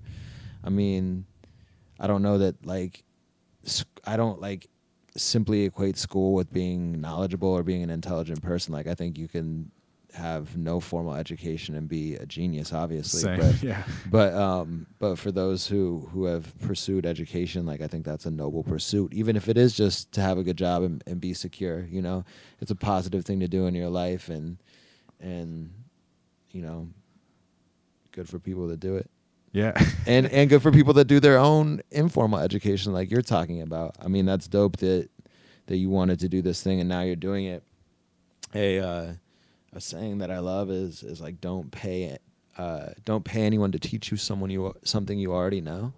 Like, um, you know, I, I've been painting murals for quite a while, and at one point I was like, maybe I should go get a master's in public art. Like, it would probably make me more uh, appealing to certain like corporate gigs and federal jobs and stuff like that. And I thought to myself, like, why do that? I'm already doing murals and I'm already selling art in other capacities. Like, I don't need to be taught how to do this. I just need to work harder at refining my craft, which is a day to day struggle. I, I think for all of us, regardless of of whether we're self employed or, or working for someone else, like life can't always be just about work. So you gotta you gotta take some time off to play a little hockey or Yeah, or man. with friends and stuff like that. I've learned that a lot even through just pursuing something I am passionate about. Like sometimes going 100% on it can can suck the energy out of it and Yeah. and yourself. Yeah. Like playing the hockey, man, has been that's been like the joy of my life. Yeah. the last 10 weeks since we got this team together. Me too. Me too. It it uh, I feel like it kind of fuels me a little bit, um, and it's also a nice relief from the pressures of the world to just go out there and have like a singular goal and work together with people that also have that goal and the camaraderie of that and stuff like that. So I did I just never recognized as a kid growing up just probably because I didn't have this much anxiety at that like at that age. but like I never understood the presence of mind that it brought me. mm-hmm. You know, Yeah. not I mean I'm thinking about plays and and things like that that are happening, but I don't know, I've best explained it to people recently is just I just walk into to a hockey rink and it, and it just feels like nothing exists outside of those four walls. it's a weird environment to be in because it's like like you know it's really bright and the lights are all refre- reflecting off this ice that's white and there's these silver bleachers so it just kind of feels like you're in this like you're in a very strange environment just in terms of the lighting and the temperature and stuff like that and the rink has a very distinctive smell and then there's i feel sort of like a ceremony to putting all of your gear on you have like a, a way that you do it every week Yeah. that's the same and you're in there having the same you know bullshit conversations with your teammates and and and joking around and stuff like that and listening to music pumping yourself up and then you go out there and, and to me like you know i love hockey because of the pace of the game and the flow of the game uh and lately after both our games and playing with some some better players far better players than me at monday night uh pickup games I've sort of started to think of hockey as like ice yoga because the sinuses are always cleared, you know, within the first few minutes. Like, I never leave the ice like not completely like pouring and drenched in sweat. You know, I'm moving my body in strange ways that I don't usually do it, and and uh, it's just a nice. Uh, it's like a nice release and a nice outlet, and it's creative too, just like anything else. So There's definitely some something super special about taking the ice, dude. Oh yeah, for sure. Well, it's the flow of the game. Like, I mean, I love other sports as well, but like you're usually running in other sports and you're skating in hockey, so the game has this pace that's like a flow activity, like skateboarding or snowboarding Right, or rollerblade or anything like that, where like the pace of the game is just higher, it flows more, and then very rarely does the puck go out of bounds. So you're the pace of the game is is is fast and and Yeah, you can have like plays that last three to five minutes with no whistles. exactly. I mean, probably not in our rec league because someone's offsides or like you know, like some bullshit. Like, I think but we get I get, we get some soak going in our Yeah. league every Yeah, once in a while. But you're right. Yeah, it's yeah. it's it's definitely not the uh, the pinnacle of the sport. but when you're watching, you know, some of these NHL teams, and I watched a lot of the uh, the college hockey uh, Yeah, Frozen playoffs. Four. Yeah, I watched a lot of the playoffs this year, Nice. and uh, it's just wild to see the pace that they can play with. But the pace of hockey was what I fell in love with. It was just so fast, especially in comparison to playing baseball. Like playing little league for you know five years, and then getting to play ice hockey. right. Like that shit's a game changer Oh yeah. because some you could play a game of baseball and the ball never gets hit to you the entire game. Yep. Potentially. And you could also never get a hit the entire game. Absolutely. That was me a lot of the time too. I was like I had like one good year of hitting and then it went away and then I became the guy that could like maybe lay down a bunt, but I was super slow. So like I was just trying to advance runners. Yeah, for sure. I uh I went to college at Evergreen and they had like a club baseball team. And it was like really horrible. Like it had won one game in five years. And I was practicing with the team uh, throughout the year, like to potentially play with them. And the interesting thing about it was like, I was like, uh, by no means the best player on the team, but like was able to decently hold my own with with some of the the group of guys and like it was a college like baseball team like they were playing you know like U of O's club baseball team and UW and stuff like that. And and there were there were times where like Evergreen was getting beat like 20 to 1 or 2 or 0 you know? And I recall a time when uh there was like a team meeting about whether it was okay to smoke weed like before games and stuff like that like so so that's my sort of bad news bears we should baseball have experience. we should have those team meetings. Oh, I'm I'm fully in support of anyone who wants to do any sort of uh, PEDs. PEDs, performance enhancing drugs. Yeah, if you wanna if you wanna microdose, if you wanna if you wanna smoke weed, whatever, as long as you're you know safe and you're stretching and you feel good and you're in control, then do it. We have had an incident with someone showing up too drunk to the that was game. amazing, dude. We won't say any names. That was one of the that was that's probably like one of my favorite hockey moments for me of all time. oh yeah, it was like It's classic, dude. It- to watch a guy show up to the rink absolutely trashed and then just putting his gear on in the locker room like it's no big deal. also, this was only like our third game yep. and this person is just learning how to play like had probably been skating for a few months I think he said before he started with us. Yes. So God bless. and he just walks on the ice Yep. and that first step he's just like immediately on his ass and cannot Yeah. get up. Like f- like feet f- like flying out from underneath him, just falling on his ass. Helmet pops off. Thank God he didn't hit his head. Yeah. And the ref skates up to me and he's like, he's not playing. I'm like, clearly. and before he got on the ice, he like nearly got into a fight with one of the players on the opposing Yeah, team. yeah, yeah. uh, talking shit to him. So it's cool. We uh, like I said, we won't say any names, and we and we love that guy. He's a great. He's uh he's definitely He took he took his shit for it. yeah. He took his shit Yeah. for it. He he had to bring some beer to the next game, and and he definitely still gets clowned a little bit for it, but he's he's more than made up for it, and he's a good dude. So It's probably one of the best moments of our season. oh yeah, for sure, So for sure. Until we until we win the beer league championship, the big beer keg in the sky.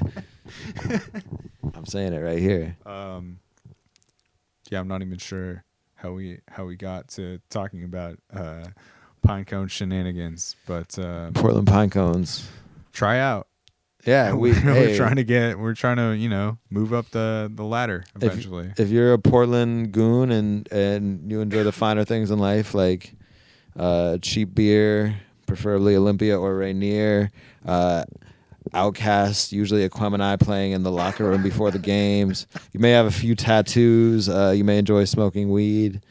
Uh, you're probably a musician or an artist of some sort, or you enjoy the arts and are a patron of the arts. Not a requirement, but uh, you know, I'm just trying to paint a picture here and hopefully people get the drift. Oh, and if you enjoy playing hockey or are interested in learning hockey, regardless of you know, it's it's not a men's only team. Anyone is welcome. There's no, uh, there's no the, the the team is very open and and it's fun. a wide range of different people. It's we cool. a lot of fun. I think we represent Portland well. Yeah, absolutely. um, back to the tunes though, as we have diverted extremely far. Um, Two thousand pages, which we played earlier, and uh, and vegan sauce are the jams that that really hit hard for me. But but like I dig Mean Boys, of course. Mean Boys Yeah. is like reference. it's, kind of that. it's kind of a reference to our to our team for sure. So that's sick. And then Morning Coffee's got Rufus on it. yep. Yes, indeed. which is which is dope and i just kind of dig the uh i really dig the overall kind of hook or mantra on that one which is the the living for today is just a moment that i'm lost in live another way i guess i'm growing and evolving everything changing that's the only thing that's constant Mhm. like that shit is definitely fire my friend Thank you. yeah Thank you. I like that track a lot as well. I I really like all these tracks for different reasons and it's um and and you know like I said it's it's very DIY and self-made and and I enjoy that aspect of it as well because it feels like something we put a lot of um care into and, and we're genuine and and try to be ourselves on as much as possible. Yeah. Um So uh, and the the two tracks that you mentioned, two thousand pages is the opening track, and vegan sauce is the closing track. So um, so uh, it's it's um it's interesting and, and cool to me that you like those two because because I kind of intended to to jump the album off in that way and close it. I, Um, ju- I just think there's there's so many so many lines that like when I was going through in depth just you know to like inform our chat today I was just like, oh, I'm gonna write down this one. No, this one. Like, and then I was just like, no, I'm just gonna write down this whole thing. Like on 2,000 pages, dude. The just a lamb to the slaughter of designs in my head, finding beauty in the madness and relief and regret, like an author of a novel that you read before bed. It's just so nasty. And then you have like, I, but I also love, like, what I perceive to be as the more goofy shit. Like, you dub so husky when I when I light up this blunt. You know, like yeah.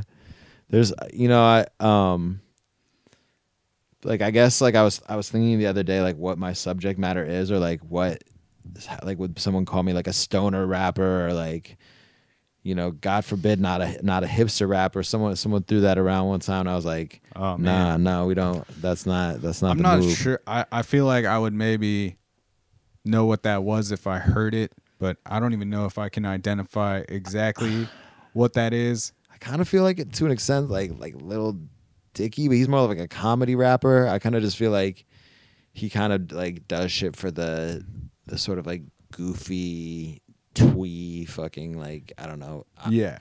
it's cool. I, I don't I don't like disparage nearly anyone who's in the game and, and doing their thing, but like there's definitely cats that I kind of feel like are Yeah. not super pushing like the culture or what I I think like hip hop is about like But one as of my- far as like your style, like or anyone's style. Like one of my favorite Blueprint uh, lines, and this is Blueprint the MC, not not Blueprint the album. Um, off this track, "Go Hard or Go Home" is.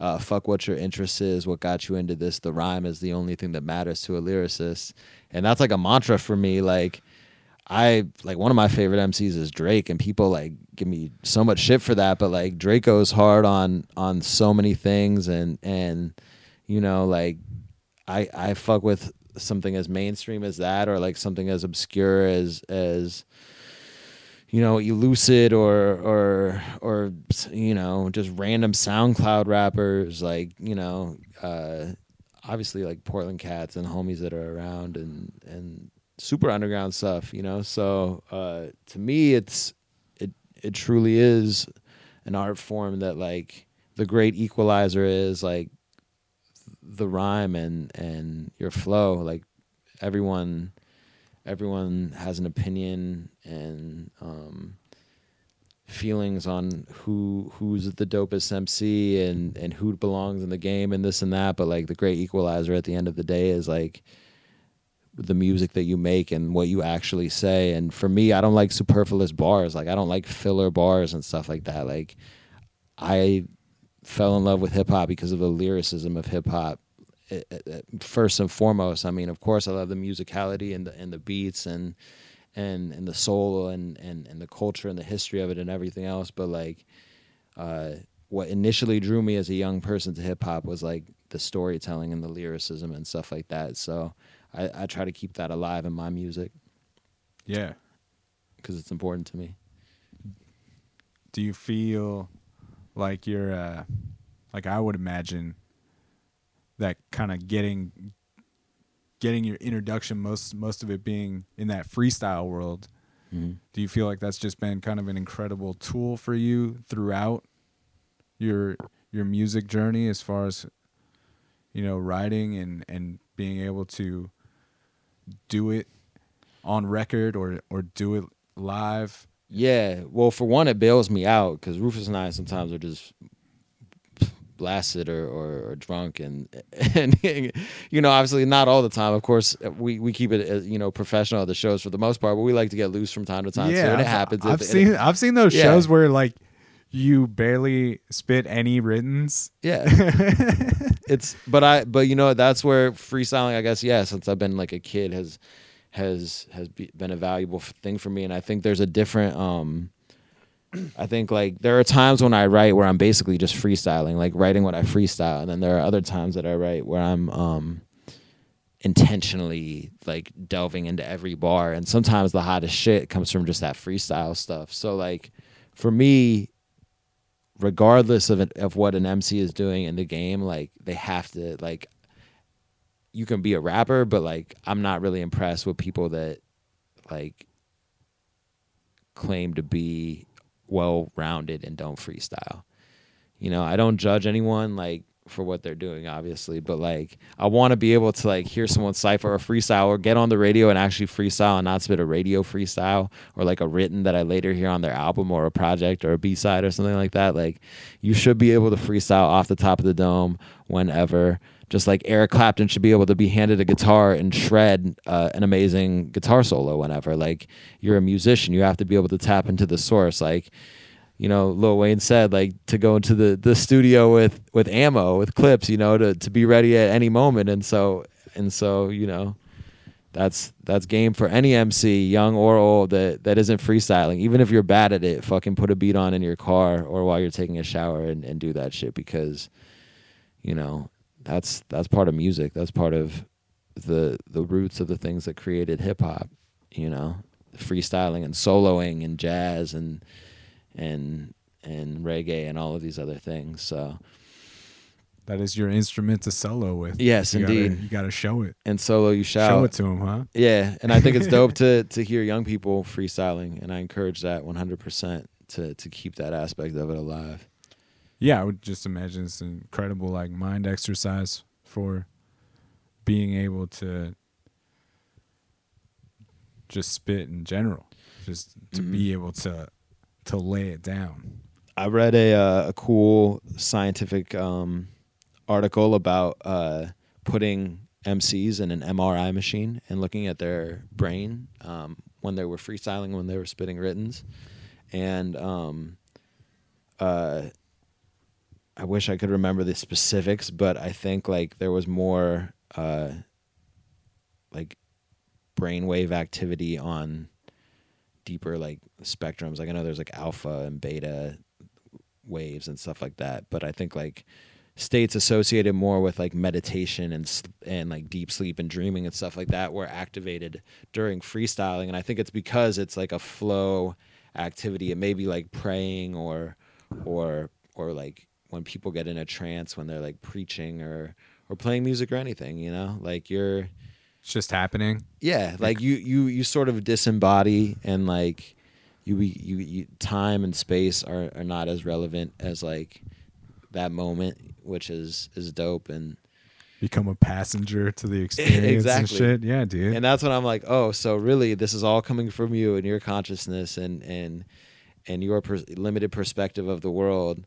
No, I don't think so. Like it's coming from somewhere else.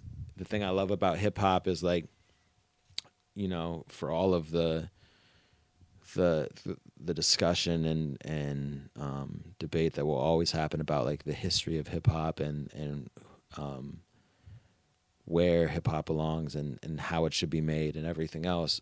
Um, I think one of the most amazing things about it, and the thing that I love the most about it is it's truly the largest art movement that the world has ever experienced. It's it's larger than the Renaissance. It's larger than, you know, it's larger than anything musically or artistically, and, and as an as a art form and as a culture that embodies like visual art elements and dance elements and and um, composition of music elements and and rhythm and poetry and stuff like that. It's spread so far. Anywhere that I've been able to go, I've been able to connect with people through the culture of hip hop and through the the individual disciplines of hip hop, and um, I think that's what makes it beautiful. It's like a universal language um, for humanity at this point in time. You know, for sure. I was in Moscow, Russia. I had the the good fortune to go there um, in 2009 and um, hang out with some Russian friends that that grew up and live in Moscow and um, uh, just walking on uh, in a subway station met this dude named Vakhtang who is like was um, took number two at like the world beatboxing championships like the year before I got there, and he was beatboxing and I was freestyling in English, and cats were rapping in Russian and stuff like that, and it was just like a, you know, uh, that's a, a great example of the way that hip hop is a, is a language that bridges culture and gender and and race and and identity and stuff like that. And I think everyone has has something to bring to the table if they're doing it correctly and with respect. Yeah, culture. and especially when there's language barriers, Mhm. that's when the voice and that vocal all just become like a true instrument Yeah, for, for for, the people that don't understand the different languages. for sure because like the flow and the cadence and and the music of of the words has to be there like it's just as important as the lyricism and that's something that i've really like been working on personally throughout the last like few years you know um trying to just be a better musician um in my writing and and use melodies more and stuff like that and and um change up flows and stuff like that Master in the pocket and shit. Exactly, exactly. And I have the good fortune of um, being associated with like what I consider to be some of the dopest musicians in Portland, not just in hip hop, but in instrumentation through the Hive Mind Hive mind.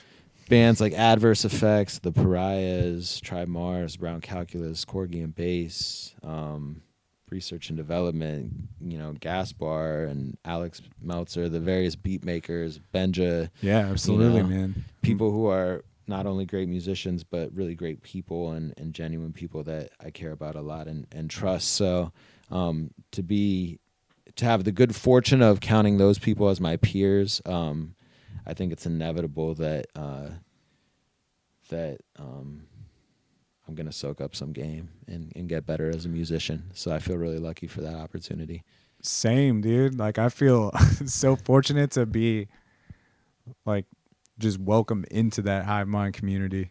For sure. And not that like that's what that community is built upon is just like opening opening up to people, but to uh to have involvement in it in any way cuz I was from the beginning of getting introduced to that that group of people I was just uh I was almost like intimidated by the level of musicianship and and talent that that flows in and out of that group, you know? And For so sure. to like be welcomed into it and call a lot of those people my friends now is is very like special to me to get to be a part of that community. Yeah, for sure. It's super I- dope, I, like- f- I totally feel the same way, and I know all of us really appreciate all that you've done and all that this show has done to help um, increase our exposure and to support us. So that's that's really dope. I mean, it's it's you for it. it's well deserved. Lo- Like like you were talking about, like what you you would you consider most of those people to be, you know, your favorite or some of the better musicians in the city, and Mm-hmm. I mean, It's easy to show love for that community because I I feel the same way. Like all, most of my favorite musicians are a part of the Hive Mind. They're definitely. Are ones that exist outside of that as well. Like, I'm Absolutely. not closed off to, Right, to the world, but you know, it's easy for me. Like when people start asking me favorite bands in town, it's like Tribe Mars, Adverse, The Pariahs. You know, Mm-hmm. Yeah. like Yeah, Two Planets is also, uh, I guess I can officially say, like working on new material and, and getting some shows together. that's what I'm this talking summer. about. I'm always I'm always wondering when when Two Planets is coming off we've been- Like we've been in deep sleep in like the the farthest reaches of space, but I think the the craft is slowly approaching Portland, Oregon again. I I'm so pumped to to see Two Planets was episode 14, I think, of the podcast. That was that was many moons ago. yeah. and uh yeah i'm kind of always hitting you up like hey when like can we get two planets on this dan cable presents bill or what yeah, for sure. And we always want to, but um, you know, folks were sort of in the wind for a while for good reason. People were living their lives and, and we were taking our time. Yeah, absolutely. Now it's time for us to reform and, and to hit it harder and to be better as individual musicians and a collective unit. So I'm excited about that. And to just continue to to support and to gig with the members of the Hive.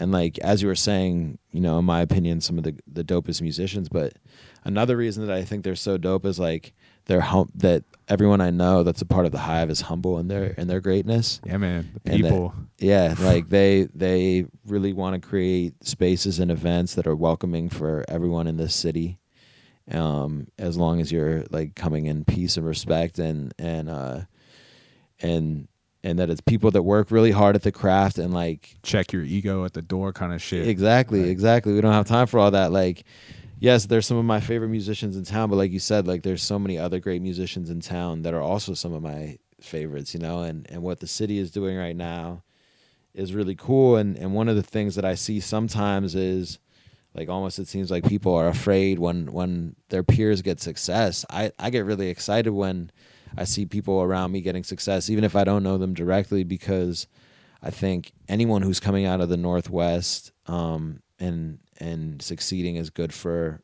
our region and our community as a whole. And and we have a great history of of music here in the Northwest, and it's like a dynamic and beautiful place. You know, I've lived in the Pacific Northwest my entire life, so um, it's a very special place to me. And I think we, there's so much greatness in in the arts and in music and culture out here, and um, and and so I get really excited when people succeed. I think that's good for all of us, and that and that supporting one another as artists is one of the most valuable things we can do as a as an artistic community, for sure. Absolutely, man. And also, it's it's good to see proof that Mhm.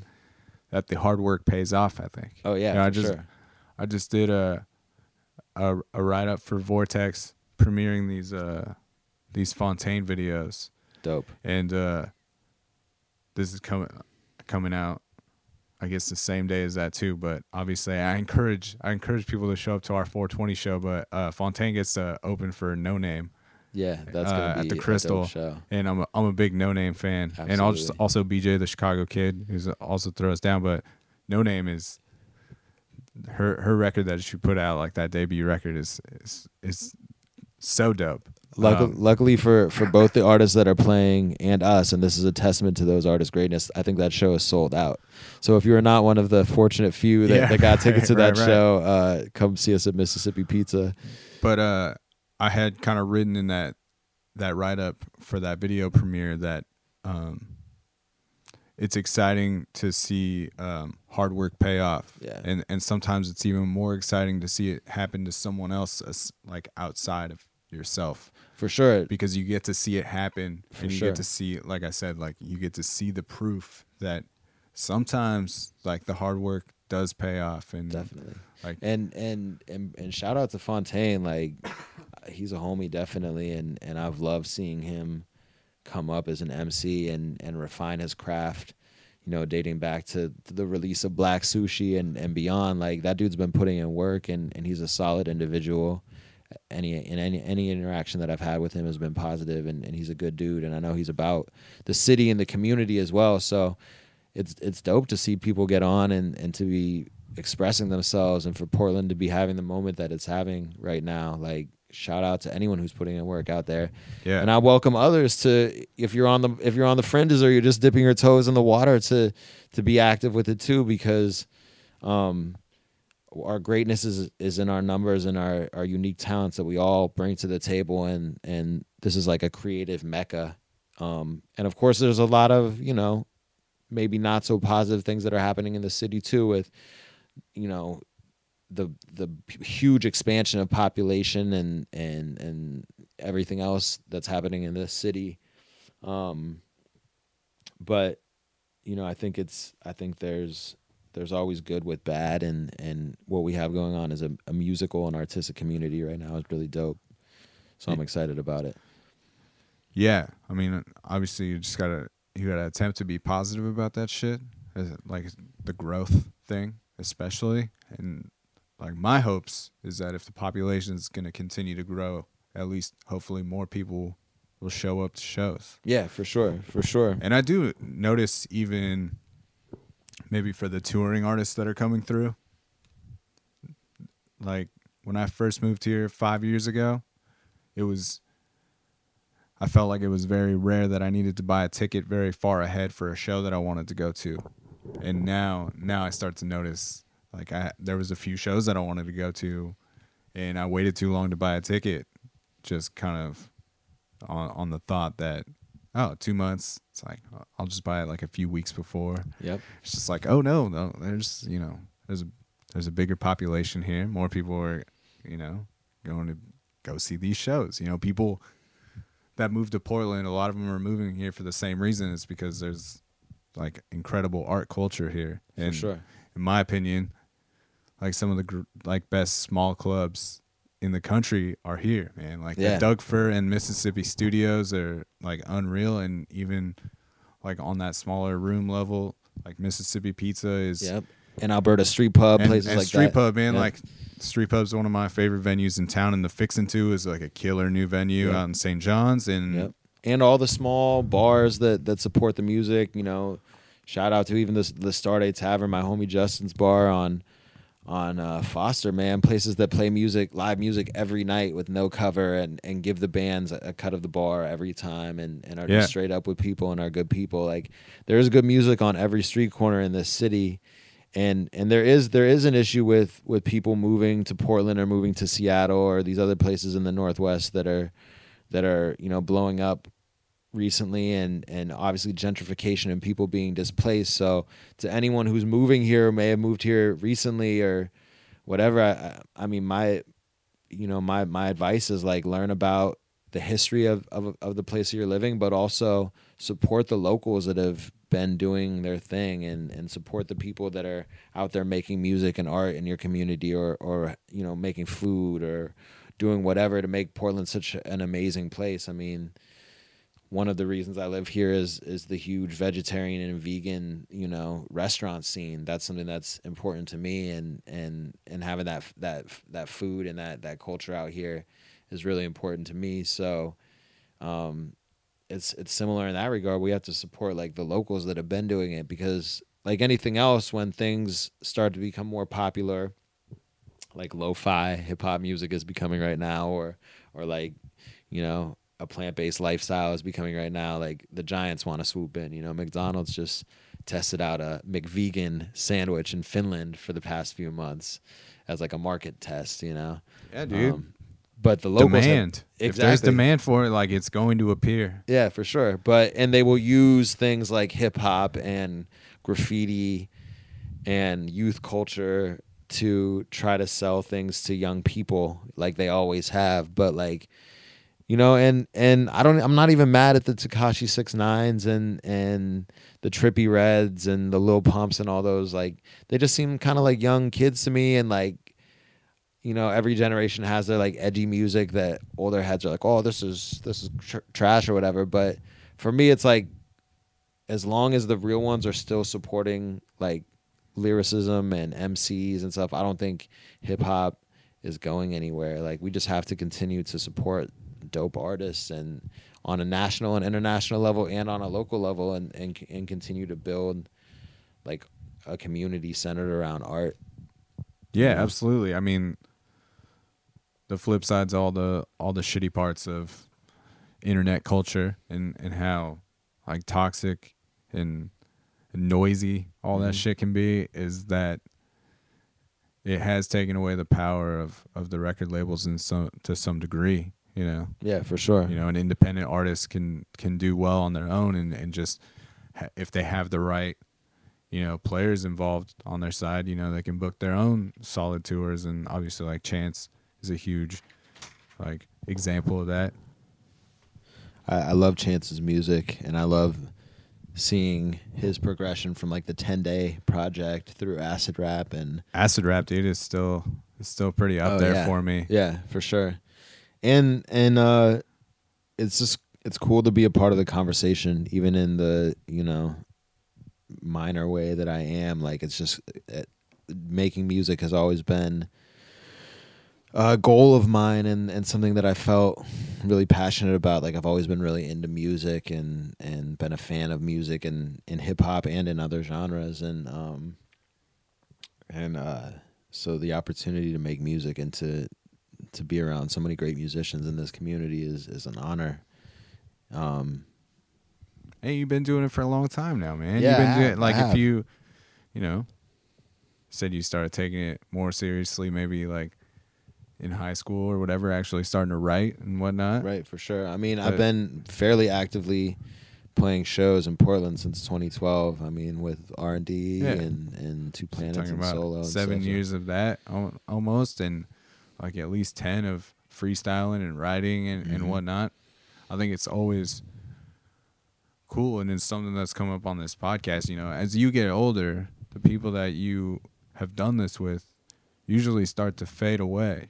You know, and, you- and you start to, s- oh yeah, I used to, I used to rap with that dude. I used to play shows with that guy. Mm-hmm. That guy used to play like drums in a lot of bands or whatever. So it's nice to see the folks that that hang in and and and continue to find energy in just the pure passion of it because Yeah. for a lot of people uh, there there isn't going to be a financial you know success in in this you know Yeah, for sure. Like, I mean, if you got into the game to make millions, like, you know, bricks of cash to your ear in a music video, rich, which I think like most of the dudes that do that anyway, like, are probably flexing on the ATM pretty hard for the video, and then maybe, maybe putting the putting it back in the account or something. You know what I mean? Like, there's leased cars and and and smoke and mirrors, just like anything else. But some of the artists that I really respect, like not just in hip hop, but um, in other genres, are independent artists that just like put in years of work and are able to maybe tour off of their work and, and have that as like a a humble living and and um, are able to travel and see the world making music or making art and those are the people some of the people I respect the most, you know, especially in hip hop like people like Evidence and Phonte and and Blueprint and and uh, you know the Blue Scholars and and you know people people who are are clearly great artists but like maybe didn't necessarily um, get signed to a major label or didn't make millions in the game. you oh know? they're just like a blue collar artist yeah, exactly. you know like but uh, they're but like you said they're getting to, you know through their art they're getting to see the world and shit yeah, and have those experiences still and you don't have the curse of being like having that celebrity status Like, it's that- almost like the best of both like- worlds, dude. Like it's it's you get to you get to travel and, and live off of your art, but you're not like Kanye West famous where like your life is invaded by paparazzi and everyone has an opinion about you. Like I you can't do anything I I have no aspirations to like be at that level of success because to me it, it almost sounds like a like a dystopian nightmare. yeah don't put out that championship song there. um that one's gonna make us all rich baby Oh, no, oh damn, oh damn. Invest in me. I, I have a a, a a Bitcoin like currency on online that I'm offering right now called Foxcoin that you can get in on the basement floor of right now. Um, just hit my Venmo. The more details to follow. um, do you feel like this collection of tunes is is more revealing of yourself in any way, or do you just feel like as you continue to make projects, you you're getting more mature and and the pieces of the journey are revealing themselves to you? Um, probably both. You know, it's it's uh, it's definitely like a give and take. Like I learn a lot from from making music and making art, and I feel like I know that I'm doing the right thing because I keep having experiences of meeting like really quality people, like yourself that I met through music and the music community, and like now we're playing hockey together on a team with other musicians like Chris Frank from the Pariahs, with Rufus, with It's with the best, dude. Teal, you know, with Ben and and other creative people, and um, and so it's it's like it, it goes deeper than the music. Like um, you know, uh, when I think about people that are important to me, especially maybe people that aren't around anymore, like the legacy that they usually leave is a creative legacy and the, the lives that they were able to touch through through music and art. So I mean, that's that's touched upon on on vegan sauce. Oh, yeah, yeah, Boyd gets sure. the shout out, like yeah, not necessarily like throwing names out or Mhm. anything like on the actual song, but yeah, I was that like that that was a huge impact. That that person, man. Yeah, for sure. He he had like a, a huge impact on uh on on everyone in the hive. I mean, without question, more than anyone on the Adverse Cats, um, because those are his brothers and his bandmates. But but he touched all of our lives because he showed up for all of us. Like he was the dude who when R and D would have a show, and literally there would be five people there. Like Boyd he was one of them. the yeah, guys, man. So. Uh, and it, and it's amazing like when you're in a moment it's like I, I always appreciated him for it and and loved him for it and respected him for it but like then when he wasn't around you know like that absence makes you really appreciate it even more because Boyd's not sitting in the back rolling a rolling a, a cigarette you know and nodding his head and and he you know so um learning from Fiji and, and the other homies, and hopefully I'm not getting too personal here, but I don't think they would mind me sharing this. Like, how much Boyd loved and supported Rufus and I as artists, and how highly he thought of us, and obviously knowing how great Boyd is as a musician. and just like a person. Yeah, and a Yeah. person. Just um, like for me, that that and other experiences with people that I I'm really close to, telling me like what my music meant to me.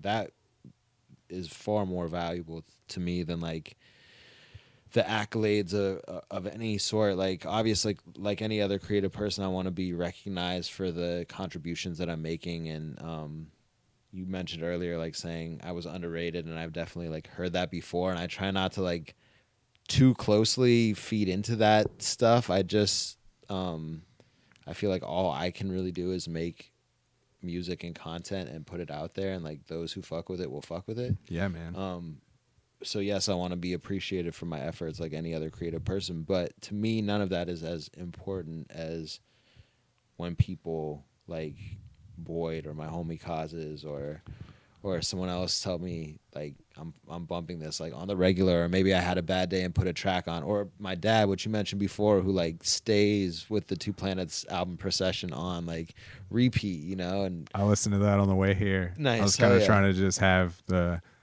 the full range of of like what do I what I know to be your catalog, you know. So I I was cruising to that earlier, and thank you. Yeah, yeah that's on uh, iTunes and Spotify for people to check out. The two planets projects uh procession and alpha beta but um uh so, yeah, just I to mean, know those people like really genuinely fuck with like what you have created, and especially like yeah, man, like someone like Boyd, someone of that stature, For someone sure. who like that dude's spirit just seems to like it's crazy to see it live on like how sure. how it does and like to to feel its presence and um yeah and and that's just like Boyd you know like anytime you were with him yeah definitely you felt that presence and you like to know that he showed up to your thing was was very special like so for sure. And and sometimes the hardest things make us appreciate what we do have and like the the the great people that we have around and how important it is to support those people and and let them know that you care about them. Um I had a, a, a, a an amazing experience recording a kind of a, a a tribute track in a way to Boyd along with Fiji and and Rufus and Benja and Spencer of Adverse Effects the other night which was uh, a track that Boyd made that was kind of a meant to be like a smoke up sort of good vibe party track. And Yeah. we just um it was like a good tribute to him. And I'm really excited for people who who love Boyd or who know about Boyd and and and know his music and the impact that he made both here and in Oklahoma to hear that track. It's it's called Joe's Weed and it's going to be coming out um on Adverse's next project. So um shout out to Adverse I'm really excited um absolutely man. for for them to release that music and and um you know it's it like I said man those dudes it's a different level with them and and the relationship that they had with Boyd. We we were I speak for myself and and Rufus and Gas like we we were fortunate to know him for you know the 3 years that he was out here and connect with him and stuff like that. Um but uh, he's family to a lot of people and, and he touched a lot of lives. So knowing that someone that great was a supporter is is humbling and, and it's an honor for sure. So But yeah, th- like the weight though that that he carries is, uh, yeah. I think about I think about all the fellows from Adverse like a lot. I feel like just like oh man, like it's uh I don't know. I'm I'm just stoked to see them carrying on the spirit, you know, and and and that they are working on shit and there's still like some some stuff to pull on Oh yeah, pull sure. from, you know. There, I mean, cats that are as creative and, and talented as they are, like I, I don't think, um, even when when major tragedies and and life events happen, like sometimes that's even more reason to to keep making music, and, and especially when someone who's left such a, an amazing legacy to to continue on with what they started and and what they birthed. And and uh so the hive is strong. It's we've all kind of been doing our own thing. Um uh, you know, Tribe Mars and the Pariahs and and all of those cats have been crushing it absolutely, and it's it's been a beautiful thing to see. So, um, like I said, I'm, I just feel lucky to be a part of it and to be doing my thing, and and uh, I like my I like my like basement shit recently, and, and on this project Yeah, and the last project, like Gas and I, that's my brother, you know. So so we really connect on these, and I think they're they they're authentic. They're true to to who I am and what I feel, and and um, I hope people fuck with it. I fuck with it. I feel it, man. I like, yeah, I connect with it super hard. Like the vegan, the vegan sauce jam is is such a cool, this kind of emo jam that you threw down, and uh, Yeah.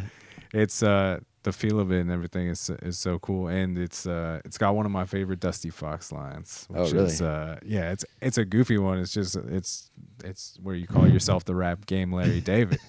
I'm such a big Curb fan and Yeah, me and, too. and Larry David fan in general. So to hear that reference thrown out there was uh, that was a game changer for me right there, and and just to hear the progress that you have made in the year and a half since dropping um, the fantastic Mr. Fox, just to to see the small changes of like what's happening in the, in the music and and what you're throwing down is is super fat and yeah just to see Thank you, you. you and gas still putting stuff together like like i said earlier i think that's just kind of a golden dynamic and and super fun Thank you. Yeah. Yeah. I feel like we, I feel like we we kind of, uh, know that we feel comfortable with the fundamentals of, of making music and making records and, and songs and albums and stuff like that, and and definitely the um, the fantastic Mr. Fox solidified that for us. So now we get to delve more into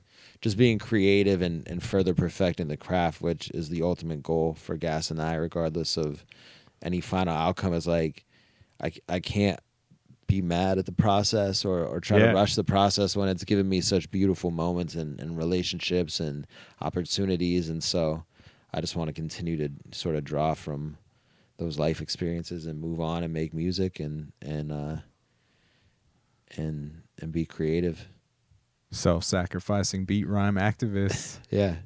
We don't always, uh, you know, hey, sometimes we make some money, sometimes we don't break even at all. But like, I'm I'm a really lucky person. I mean, I've I've been fully self-employed and independent on the the art grind since May of 2015, and and I'm able to support a humble but a comfortable life. And it's and incredible man yeah, I feel really lucky to to have music be a part of that and to get to share share it with people. So to anyone out there who's a creative person that maybe feels trepidation and being someone that that lives off of their work or or feels that maybe they don't have a lane, like there's definitely a lane for everyone and and go out and and if you work hard and, and you are honest about your intentions and you and create dope stuff, like you'll be recognized like in in due time for sure. yeah man you're or maybe you'll be the most underrated. but you, you know the the music is only one piece of like you do make a like a living off of your art where you where you are recognized obviously enough to produce enough stuff and and and funds to get get by most of the time so it's Yeah. just like anytime i'm wearing junk telly shit people come up to me at least one person usually that day will say dude that's so sick where did you get that it's just like Sure. wow this is this is my dude Thank this you, is man. Dusty Fox, man. This Thank you. is yeah, it's just uh you complete like continue to solidify yourself to me is just like one of the most complete artists in this city or in the Northwest with what you do on that whole other side with like Junk Telly. Thank So- you. That means a lot, and I, I really appreciate it. I think, I think I've one of my major uh, shortcomings as an artist has been like maybe not marketing myself the best, For sure. and um, like fortunately, like people around me that have more experience with that and are willing to offer help and and support me are are uh, letting that be known. So like that's one of my goals in the in the coming you know years and and months and you know both the short term and long term is to to get better at that. So this project is kind of part of that to just be like, yo, like I need to put music out there, like point blank, and I need to put art out there because this is who I am and it's what I do and it's it's like what I want to share with people and and one of the ways that I connect with people and I feel really fortunate to be able to have that opportunity. So why not utilize it to the fullest extent? Absolutely, man. I feel like that's all super well represented on this collection of tunes and yeah, your your grind is very inspiring to me, dude. Just to like even I don't know. I don't go to Saturday market super often anymore, but you know, usually if you have maybe a friend in town or something, you're just like, hey, this is kind of like a cool thing that happens in Portland on the weekends, and mm-hmm. to like walk by and see the Jungle Television booth is always like very cool to me. It's just like, man, this dude, you know, he used to just be a substitute in this this rotation, and now now he's out there every weekend with his, Yeah.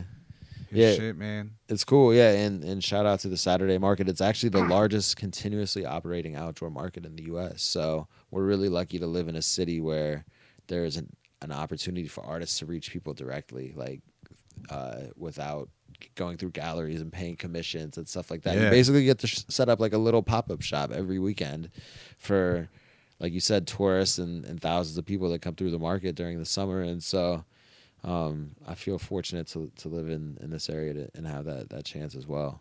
It's pretty dope. We live in a, a special place, and we should continue to support our local artists Absolutely. of all kinds, Fuck yeah, man. including our local podcasters and uh, and ice hockey goalies. Well, uh, yeah, man. I appreciate you. I appreciate. Uh, I feel privileged to get to like be a, to like consider you a friend because I like Thanks, man. admire admire you quite a bit. Thanks, So, man. Likewise, I And- admire you as well. I will I will continue to rep the Jung Telly shit Thank you. and continue to tell people that that you're the most underrated. Hopefully, I don't have to say it forever. Hopefully, we can just say he's the most rated. he's the And most. I'm not even saying like I'll, I'm. I'm not saying the best or or anything like that. Just just rate me. Just just rate me. Yeah, check out the tunes though. Check out check out the new shit. Check out the Yeah. old shit. Check out the Jungle Television stuff. I'll put all the all the links in the the episode notes and stuff so people know where to find everything. And Cool. Foxtradamus on on the gram if you want to Yeah. Fox, follow it there as, as well as the the Jung Telly. Yeah, at Foxtradamus and at Jungle Television for uh, the music and, and the Jung Telly stuff, especially. And like Dan said, come check us out at the Saturday market, especially in the summer. Lately, we've been playing hockey on Saturdays, but uh, our first weekend at the market was last weekend, so we'll be there throughout the year. Um, hand drawn art and, and I hand screen print clothes and Yeah, if you're looking to get like maybe a band T-shirt done or Oh, like yeah, a, a design contracted out or something, you, you're also fuck Hit with all up. that. hit me up for sure, for sure. If you Send want a smooth email. design, you know, you can check out the entire Hive Mind Collective line of shirts. Those Pariahs ones came out nasty. Thank you. So Um, sick. Thank you very much. Yeah, it's I I'm, I enjoy screen printing and um, just to be able to to sort of dial in the the right density of of the print for for the drawings and stuff that I. That's why I got into it. I you know I was having a difficult time finding a screen printer that was capturing the level of detail that I wanted for for t-shirts, and so six years ago. Luckily, with the help of some friends, got into screen printing. You just fucking did it yourself. Yep, exactly, exactly. DIY. That's that's be. why you're supposed to do shit when you like see something. You're like, man, I just want this to be the way I want it to be. And Exactly. you go do it. And there's a lot of resources in the community, like the Multnomah Arts Center, where people can learn for for a pretty low price, and there's scholarship opportunities and stuff like that. So, like I said, don't you don't always have to pay someone a huge amount to teach you how to do something you're interested in. There's resources that are that are available for people that are hungry to learn and and, and you know ask questions and get out there. So, Shout out to all the Fuck yeah. aspiring artists and artists out there. Keep doing your thing. Absolutely, man. It is a pleasure to sit down with the uh, with the rap games, Larry David. the Pretty, official, uh, pretty- pretty good. Pretty good. pretty, pretty, pretty good. It is pretty good. Um, you have to you have to say it's a program. It, it's a program, and not only is it a program, um, Dan Cable and I are about to play some NHL 2018, and and uh, it's about to about to be a program when I get that dub.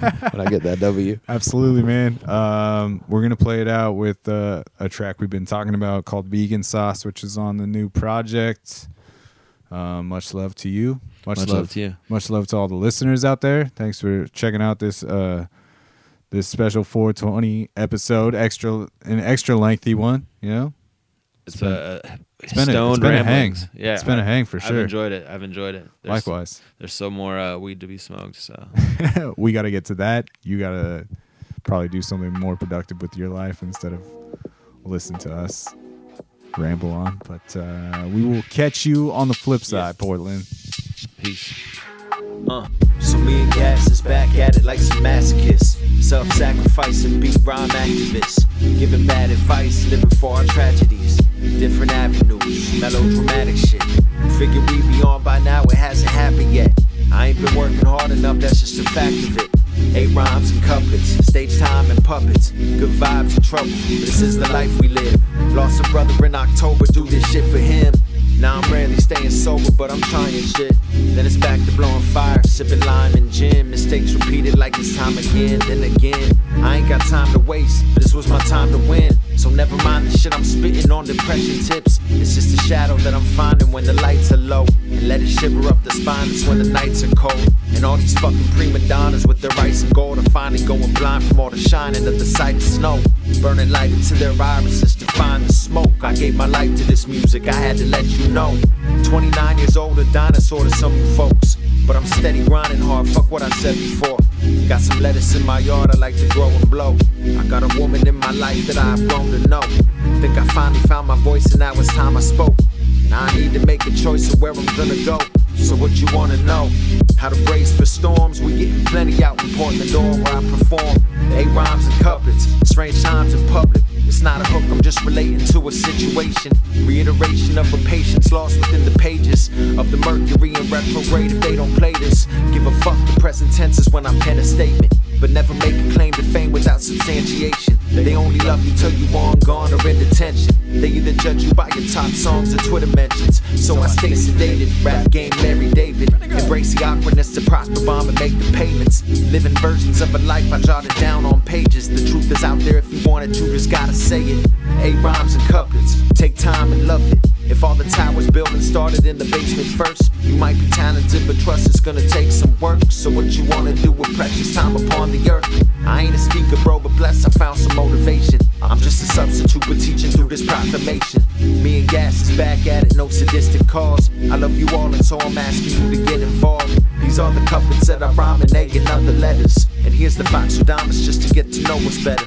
I couldn't tell you this in person, so I wrote a letter. And here's the Foxtradamus just to get to know us better. Hey, just to get to know us better. And here's the Foxtradamus just to get to know us better. I couldn't tell you this in person, so I wrote a letter. And here's the Foxtradamus just to get to know us. Get us all there, Travis. Zero, twelve, one, niner, four.